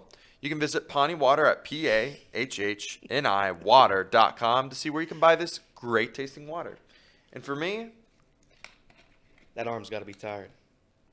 You got to be feeling it. It's the pH level. It's not a seven. It's not a nine. It's a perfect eight. Reed, what do you like about this water? Uh, you know, I was drinking, I was drinking some Pawnee last night, and last night we let the Pawnee talk. don't, don't throw that, don't throw that across. I got it, I got it, I got it. It's the natural limestone filtration. Oh, that's why I was a catcher. Yeah, for me, it's the natural limestone filtration. It's also the involuntary response I have when I taste the water. It simply tastes that good. Watch. Oh, is that refreshing? Ellie? Yes. Can I have the microphone, please? Oh yeah. Here you go. Uh, I can't wait. By the way, I am waiting to toss this back with all that computer stuff over there. I am pumped to knock everything off that desk with this microphone. And we're going to do it. We're too far into the bit not to do it. Uh, Pawnee, yeah, the water's great. For me, it's the smoothness. It goes down the gullet nice and easy. Uh, it's not like that other water that you're going to drink. Uh, it, it almost feels like that water's clunky, like there's something in there. Uh, like there's bacteria almost, like they're trying to poison you. Not Pawnee water. That's right. It uses limestone filtration, natural limestone. It's yep. not the fake limestone. Not lemon pebbles. It's not. that's, that's silly. Uh, it's not that. Drink the water. It's the best water known known known to man. So let's now we're gonna throw this microphone back. We have Which, a new yeah, member. By the way, we have a new member. We have a yeah. new we have member. A new member. Yosh. Yosh. Welcome to Nutcutter Nation. You, Welcome. To, we appreciate you you joining. Hang on. Get get in, get in the camera angle at least. Yeah, you you know? I'm trying to stay away from the actual expensive stuff here. This is so cool. Get, up, get it up high. Get it up high. There we go. Easy. Hey! Easy. Opa! Opa! Opa! Easy. Um, so, yeah, for the rest of the show, we have uh, we have a couple things to do. We're going to do our power rankings in both college and the N F L. I've got a top five. We are going to have box lunch. That'll be hosted by Elliot. Ellie Rue. So to, we got we got about an hour and a half left of this show. We broke down a lot of things. Uh, anything else? Any other housekeeping things that we have to get to? Uh, tomorrow we'll, we'll have Marty on the show. We'll do stink list tomorrow. How about that? All right. We still switch, wait, switch it over to you, Casey. Casey, let's switch it over to you. Yeah, there we go. Yeah, we'll do we'll do stink list tomorrow because we still got a lot to do today. I so. want stink list. Damn. That's okay. It's all right. I need I need a little extra time. How about that? Need a little extra time due to the trade deadline. The stink list. Yeah, he's gotta perfect he's it. concocting a smell. Wait a minute. Are we not doing a stink list because you don't have it ready, or because we don't have time? Because we got plenty of time. Well, we still got to do lots of stuff today, Tom. I don't think well, we have lots, lots of time. Of stuff? Our power rankings take five minutes. Well, let's get right into it then. How about that? You didn't answer so we, my question. We, so we do have time. Do we have time or we don't have time? I don't know. Let's get through our power rankings and we'll see where we're at. Okay, let's go. Let's go. Tom, do you want to start us off? Start us off. Where are we starting? In the pros or in college? That's up to you. Let's start in the pros. Uh, I've got the Eagles and the Ravens, top two teams, in my opinion, by far, through eight games. Dolphins, three. Lions, four. I have the Bengalis coming in at five. No Kansas City Chiefs on there for me. Mm. Hmm. Mm. Was that hard for you to do, Tom? It yeah. was. Yeah. It was. Because, I mean, I'm a big Mahomes guy, believer in Mahomes. I mean, they are what they are. But I just, when watching them play this year, and I know their record is better than the Bengals. It's the same as the Ravens, Dolphins, Lions. I just look at them this year, and I say to myself, are you a top five team if you've lost to, and fill in the blank, who they've lost to this year? Lost to the Broncos, and they've lost to the Uh, the who they Lions. Yeah. Who's in your top five? Okay. There you go. Fair enough. It's a good top five. It's fair enough. Stepping out of the box a little. Yeah. Like yeah. All bring, right. it, bring it over here, Who's Case. Next? Bring it over here, Case. This is this is my top five. Um, you know, you know my take. I, I did move the Eagles up to number one because I don't think that there's anybody playing better football than them in the N F L right now. Um, the Ravens snuck in to the three spot. Once again, they're they're just a very very good team. Um, I still, it's it's hard for me to imagine the Kansas City Chiefs not winning the West. It's hard for me to imagine the Kansas City Chiefs not playing home playoff games. It's hard for me to imagine the Kansas City Chiefs not winning playoff games. So for that reason, I still think that they are the best team in the A F C. Um, the Jaguars have won five in a row after starting one and two, so they are so they're now six and two. I've got a couple of these uh, These records are on. That's on my that's my behalf because I put these in. Um, the Jaguars are number four. And listen, the forty-niners still making the top five. They've lost three games in a row. But we can't t- say a team is one of the best teams we've ever seen just three weeks ago, and then they lose three games in a row and just completely write them off the face of the earth. They've played a good Bengals team who played their best game of the year. They played a feisty Browns team. You know, it, they're going to find their way back to being a double-digit win team. They're going to find their way back to winning a playoff game. I still think the forty-niners are very, very good. Okay. I like it. That's a good. That's a good. Zebra. Five. Zebra time. Are the Browns on this list again? No, no Browns. No okay. Browns. All right. Okay. They lost. Top five. Uh, yeah, not a not a bunch of new stuff here except for the bottom. Eagles, obviously, best record in the N F L, best team in the N F L through eight weeks, nine weeks, whatever we've been through. Uh, they they still haven't had their bye yet. The, the Eagles haven't. No, that's wild. All those teams with eight games have not had a bye yet. That's wild. Uh, Chiefs, I still think the Chiefs are damn good. Patrick Mahomes is still the best quarterback in the N F L, so they can lose, honestly, three in a row more. So they could be six and five right now. I'd still have number two because at the end of the day, they'll, they will be playing for an A F C championship game. That's just a fact. Who? At, the Kansas City Chiefs will be playing for another A F C in in, an, in, in the A F C championship game. Really? Yeah. No, okay. No, all right. I, I have no doubt in my okay. mind. Unless Mahomes gets hurt. Okay. In, in which case, that team plummets to irrelevant. Ravens, Ravens are good. I, I try to not count the Ravens because I, I still don't believe in the offense a ton, even though every statistic that goes against my point. But Ravens are damn good. Lamar Jackson's playing at an M V P level. I think he could win the M V P this year if they were to keep this up. Jaguars. Jaguars have been slept on by me and by just about everybody through the first three weeks of the season. They are now six and two. Uh, and if I'm going to be honest with you, there's still a solid chance they get that one seed in the A F C, like Reed said. Uh, number five, it's the Titans. Because when they have Will Levis, Tom, that's a legit team. No doubt. They, they're able to use DeAndre Hopkins. They're able to use Derrick Henry properly. You're not putting too much pressure on Henry's back. You're able to throw the ball around the field. I love the Titans. The Titans' defense has always been okay. Mike Vrabel, defensive guy. I love it. Listen, the Titans aren't bad. They can still make the postseason. They can still make it with yes, Will they Levis. Can. With Will Levis, top five team, Titans. All right. So we moved on to college. Did you? We're waiting on your stink, stink list. list. I'm assuming Trace doesn't have a top five.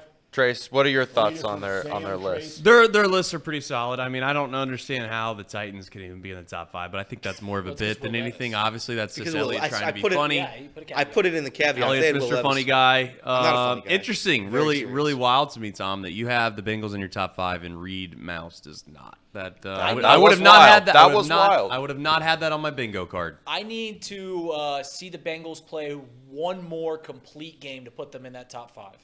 Fair I, point. I think that they are Super Bowl contenders, maybe more so than some of those teams in that top five.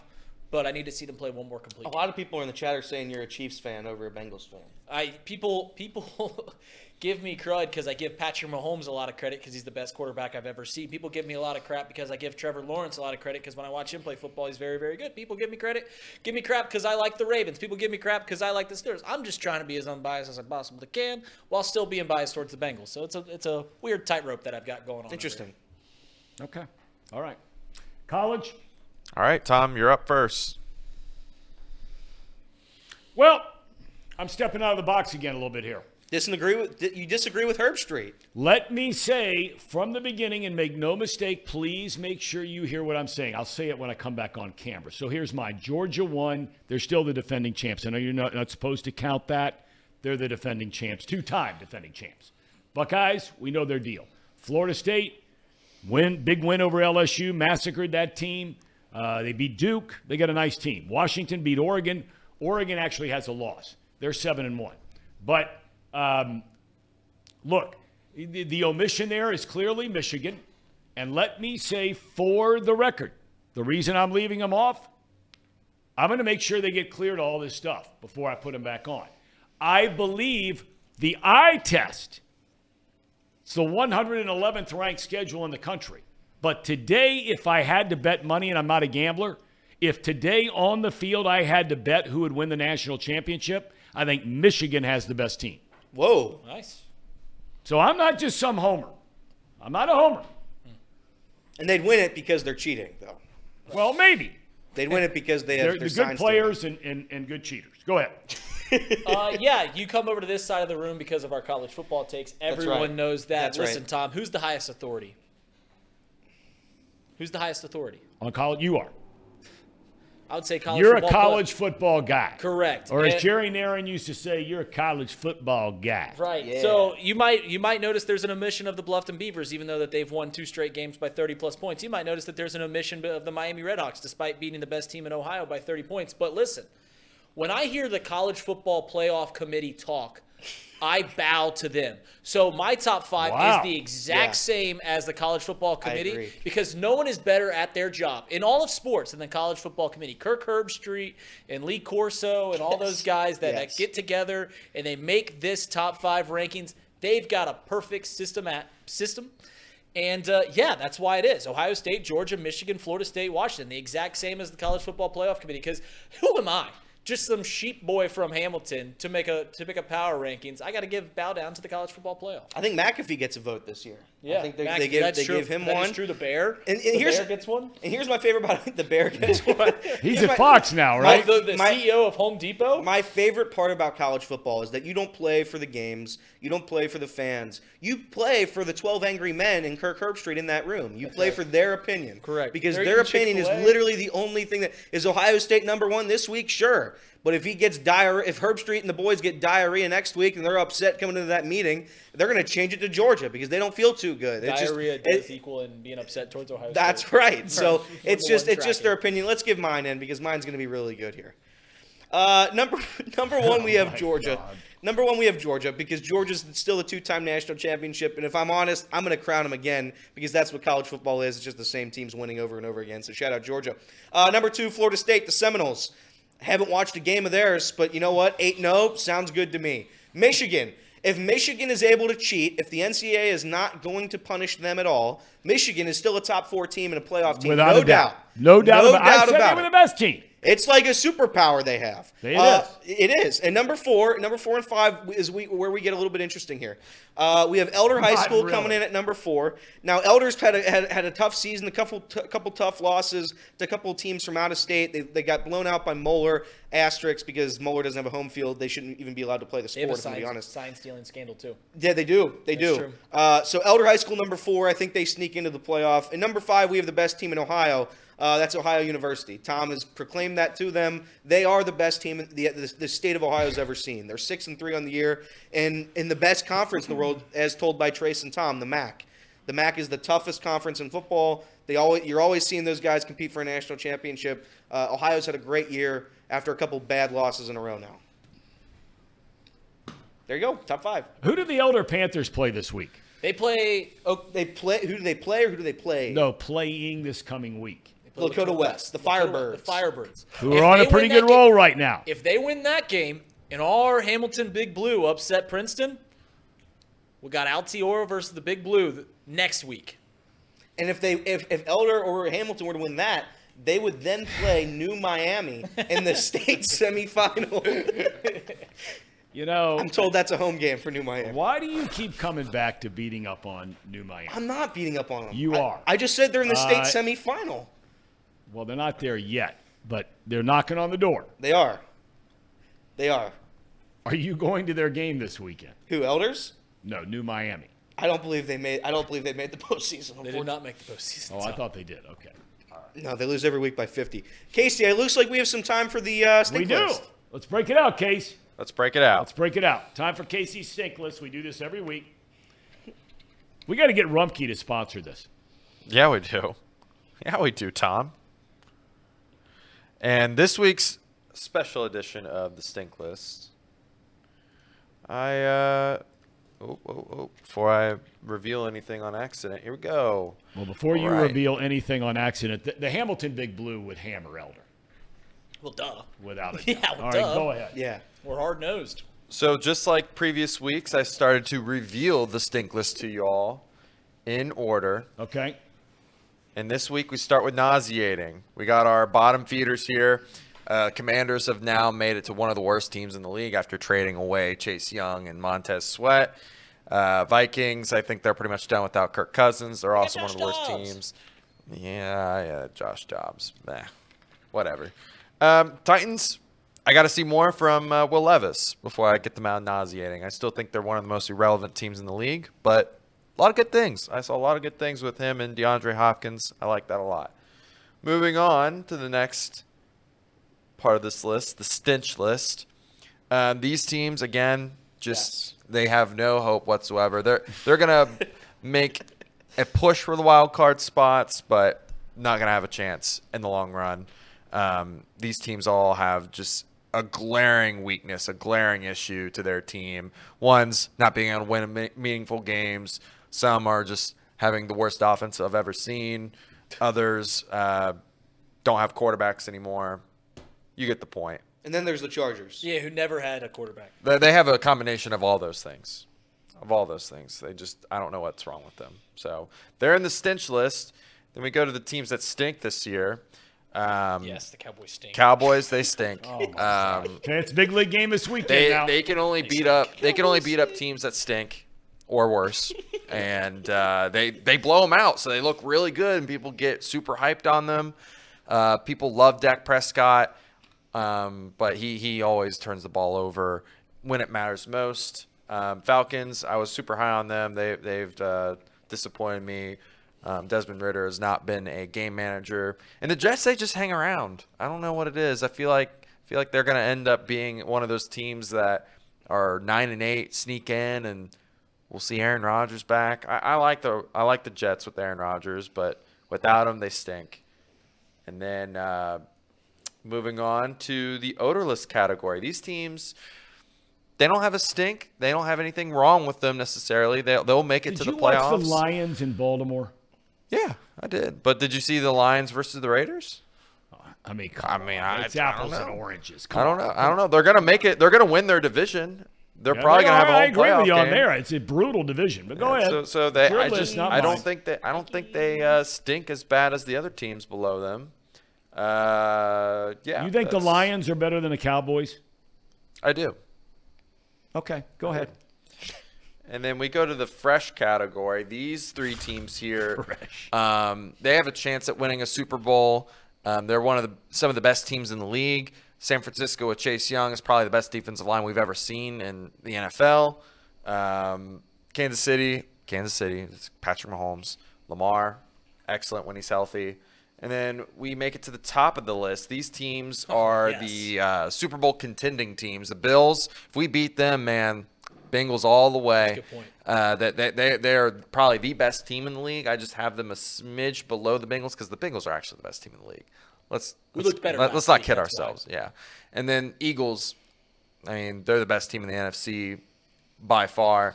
And you might be wondering, we're missing a couple teams. I only count thirty-one. Yeah. We're missing a couple Who's teams. Who's missing? Um, we're missing two teams, actually, oh, Tom. We're missing two teams. Two. And they have made it to the putrid list. The Browns, they are still down there, the very bottom. And the Raiders, I mean, they, they're right there with the Browns. They just are pitiful. Pitiful franchise. They're never going to win any games anytime soon. They can't figure themselves out. A new team makes it to the putrid list, Tom. All right, everybody All right. take a deep breath and just walk, look at this for a second. Deep breath. I want to make sure I want to I want to make sure that I, I have this right. So you have the Bills ranked ahead of Kansas City, Baltimore, and San Francisco. Yeah, they're the, they're right behind the Bengals at, at the best team in the league. Correct. If we beat the best team in the league, I mean, there's no debate. The Bengals deserve to be at the top. But what's the Bengals have done four out of the last five weeks. Right, that's right. They just, they just keep proving all the all the doubters wrong, Tom. They keep beating the best teams in the league. That's right. Every Rams single week. Were the best team in the league before we played them. Cardinals, all these all these teams that w- they were the best teams in the league, and then they they faced the mighty Cincinnati Bengals, and you know they, they drop on down. The Bills right. have another opportunity. They're the best team in the league right now, but can they beat the second best team in the Bengals? That's right. Thoughts, Tom? Well. You know, look, I mean, you've got your bit here with Cleveland. And we argue this a about bit. Cleveland. It's not a bit, Tom. All right, okay. Okay, you're right. It's not a bit. They lost. I mean. They lost in the worst possible way imaginable. Last time I checked, did they not play the Bengals this year? It was raining. Mm, it was, yeah. It was they, raining. They, they, they played them. It was pretty them. cold, too. I don't know if they actually, like, necessarily they played them. I mean, then. like, the Bengals were out there. They were out there. I don't know if they played, though. Well, they were out there. They were out there. They got killed. Mm. The Bengals are humbled. By the Brownies. I can't argue with that, but.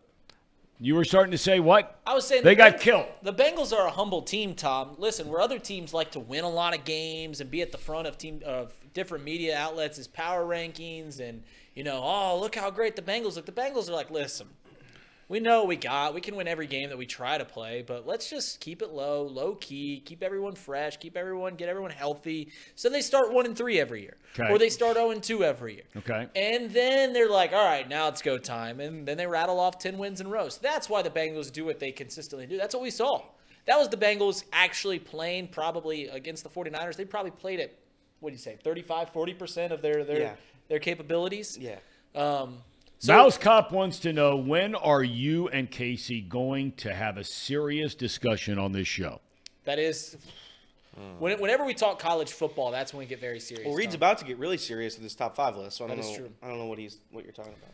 Is Deshaun Watson going right. to play again? That's a good question. No. I don't, I don't know. He's so. medically cleared every week. Just doesn't want to.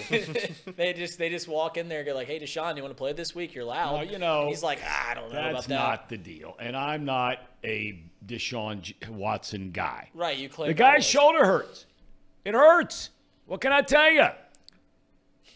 He's a quarterback. You have to throw the ball. They said there's swelling in there. The guy's shoulder hurts. There's a joke in there, Tom. I know that. I know. I'm well aware. All right, let's go. Top five. All right, top five. Bring it on over here, Case. Okay. Here we go. All right, guys. So we, we've been talking about the Bengals. Everyone's like, oh, the Bengals are all the way back. Are they as good as they were the last few years? And I started thinking, like, listen, we are in an unprecedented time in Bengals fandom to where we are, like, in this golden era, right? And I start thinking back as we as we keep meandering our way through this era and say, who is most responsible? Who is most responsible for what the Bengals have been able to accomplish the last two years and what they'll accomplish going forward. So without further ado, okay. Here is the top five people responsible for the current state of the Cincinnati Bengals, and that is a championship contender. Coming in at number five, you got to go with the head coach.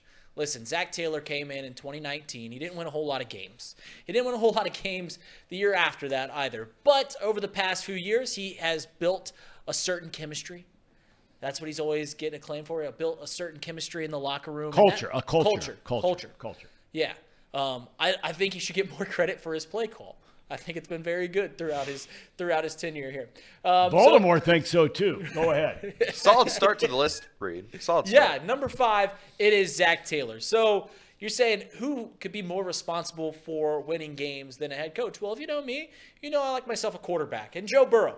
Ever since the Bengals drafted Joe Burrow. He's number four? Number four, Tom. Think about how good this list is going to be. Uh, Joe Burrow comes in at number four because when he was drafted, he was sitting in his parents' um, house over there in Athens. Athens Plains, Ohio. And just a humble guy, right? He's got a certain swagger to him.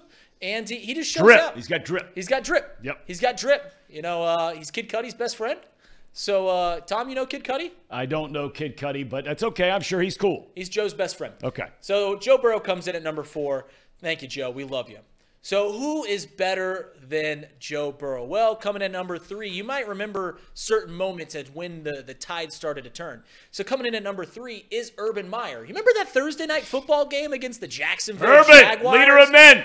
Urban's kicking kickers. He's yeah, uh, Josh Lambo. He, he's MFing kickers. Go all to these court. guys, right? And he's coming right in. And without Urban Meyer just being an inept coach at the N F L level, the Bengals never get to where they are at this at this stage. So thank you, Urban, for your service. We appreciate that Thursday night football game. Bring it back. Bring it back. Coming in at number two. All right. Before we had, or I guess it was when we had Joe Burrow, he was hurt. You might remember a Monday night football game where the Pittsburgh Steelers came in, and they were the best team in the N F L. And who broke the Pittsburgh Steelers?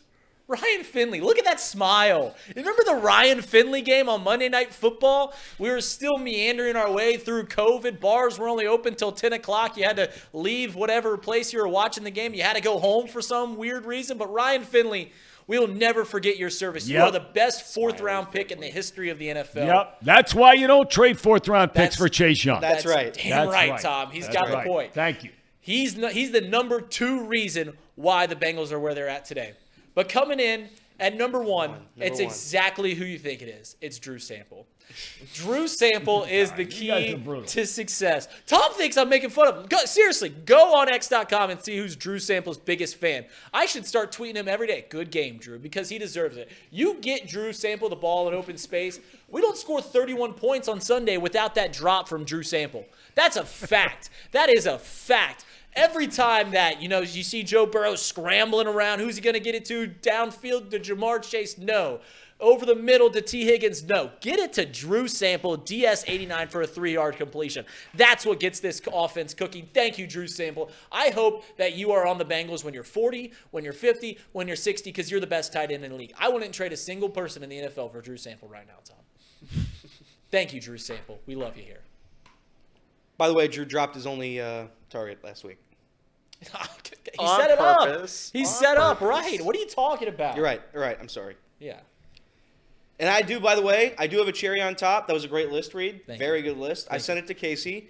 I sent it to Casey last night. I found it, and it was brilliant. It, it basically depicts what would happen if Aaron Rodgers came back to the Jets this season, Tom. And it, what would it, happen? Yeah. So if, if Aaron Rodgers does, if he's able to come back, if he's able to fight through the pain, um, th- this video is almost a, a shot-by-shot uh, prediction of what's to come. Okay, let's uh, check it out. So here we go. This is this. Cherry on top, presented by United Dairy Farmers. Yes, look at that. Perhaps the best Sunday. coffee place of all time, and yeah, ice cream. Is. Right there. I'm there every day. Every day. Multiple times. So this is a game that happened uh, a long time ago, but this is basically what you're going to see when Aaron Rodgers comes back. Steps up to throw, drops a dime in there, Tom. Right? Clock's a ticking. You got to get him there. How are you going to get him there? You're going to pick his ass up, and you're going to run down the field because he's unable to run.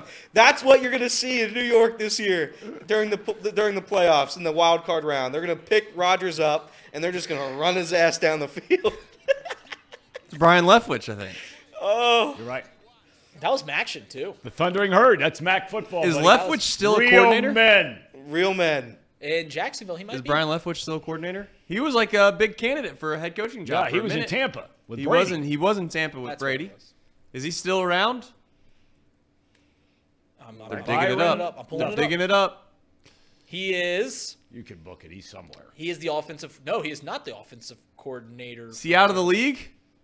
That is that. why you do what Luke Fickell does, and that Luke Fickell did, everybody. You you realize there's shelf lives in this game. It's a not-for-long league, and he picked his time right. You got to give Luke right. Fickell all the credit in the You're world. Right. He picked this spot about as beautifully right. as one could. He right. got the best right. class in U C history to come yes. through at one time, and he's seen his. And he's seen the writing on the wall. Satterfield had no yeah. chance coming into this situation this year. You're right. In the Big twelve and the M A C, very similar similar conferences, uh, a lot of competition similarities, a lot of uh, Final Four similarities as well. So, yeah, I agree. I have some breaking news.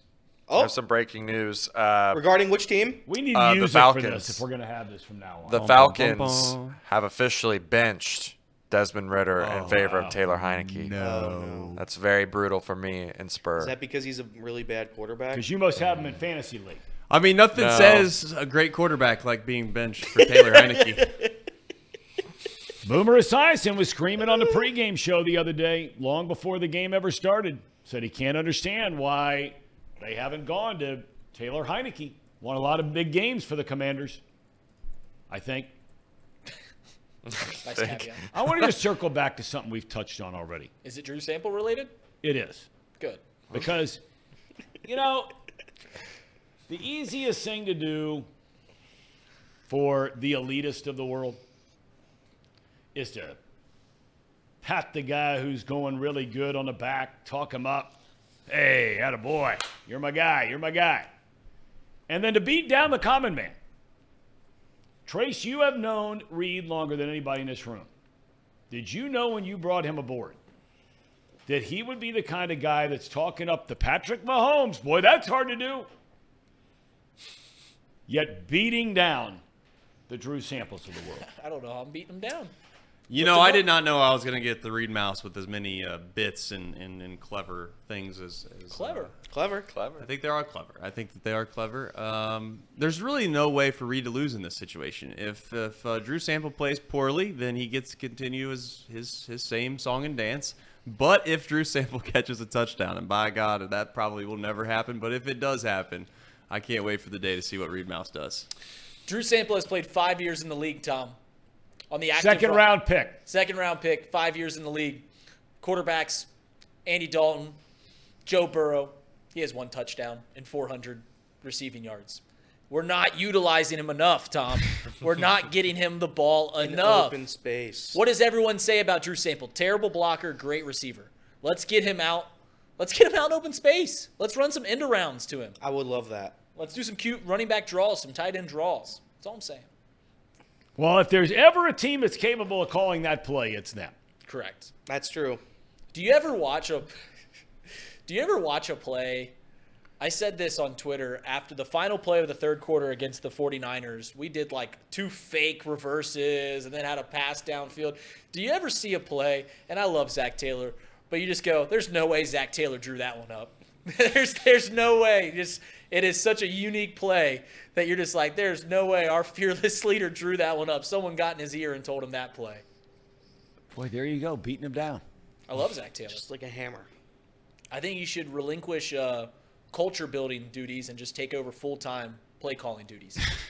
That's what he's good. How many at. more games are you going to be on the Irv Smith train to see? Let's give him a chance. Just I'm curious. On for, I'm on for two more. Two more games. I am. Two more. What is what is? Here, here's an honest question, Tom. If Irv Smith was a productive tight end, he currently has fifty yards this year and no touchdowns. There's ten games left. Oh, he missed three games. Okay, but I'm just saying he's got fifty yards right now and zero touchdowns. For him to be a productive tight end, at the end of the year, his stats look like... Well, I would say he would average probably um, three catches a game for forty-five oh, wow. yards, somewhere in that neighborhood, okay. and maybe every third game a touchdown. Okay, so um, somewhere around... I don't think that's unreasonable. three hundred fifty yards, three, four touchdowns. For the rest of the season. For the rest of the year. Yeah. Okay. But we'll never, we may not even know by later today if he's ever going to get that chance. We don't know. They're going to sure. stick with him.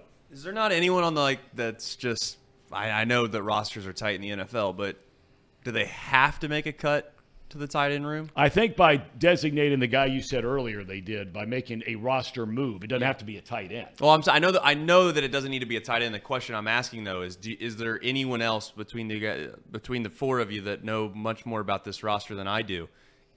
Is there any chance that it's not a tight end? Is what I'm getting at. Is there someone else on this roster that you could say, okay, we could cut them and give these guys a longer chance or a longer leash? I think it's likely that they'll keep all the guys on and, like, kind of have a, you know, give them equal playing time kind of thing and see who shines the most. So, yeah, I think they're going to keep all the guys at this very moment and not cut anybody at, okay. at this moment. And uh, but that doesn't mean, keep in mind, that doesn't mean they have to be active for the game on, right. on Sunday night. Right. You've got to cut it down. You got a fifty-three man roster. You got a practice squad. You uh, activate, what, forty-seven, right?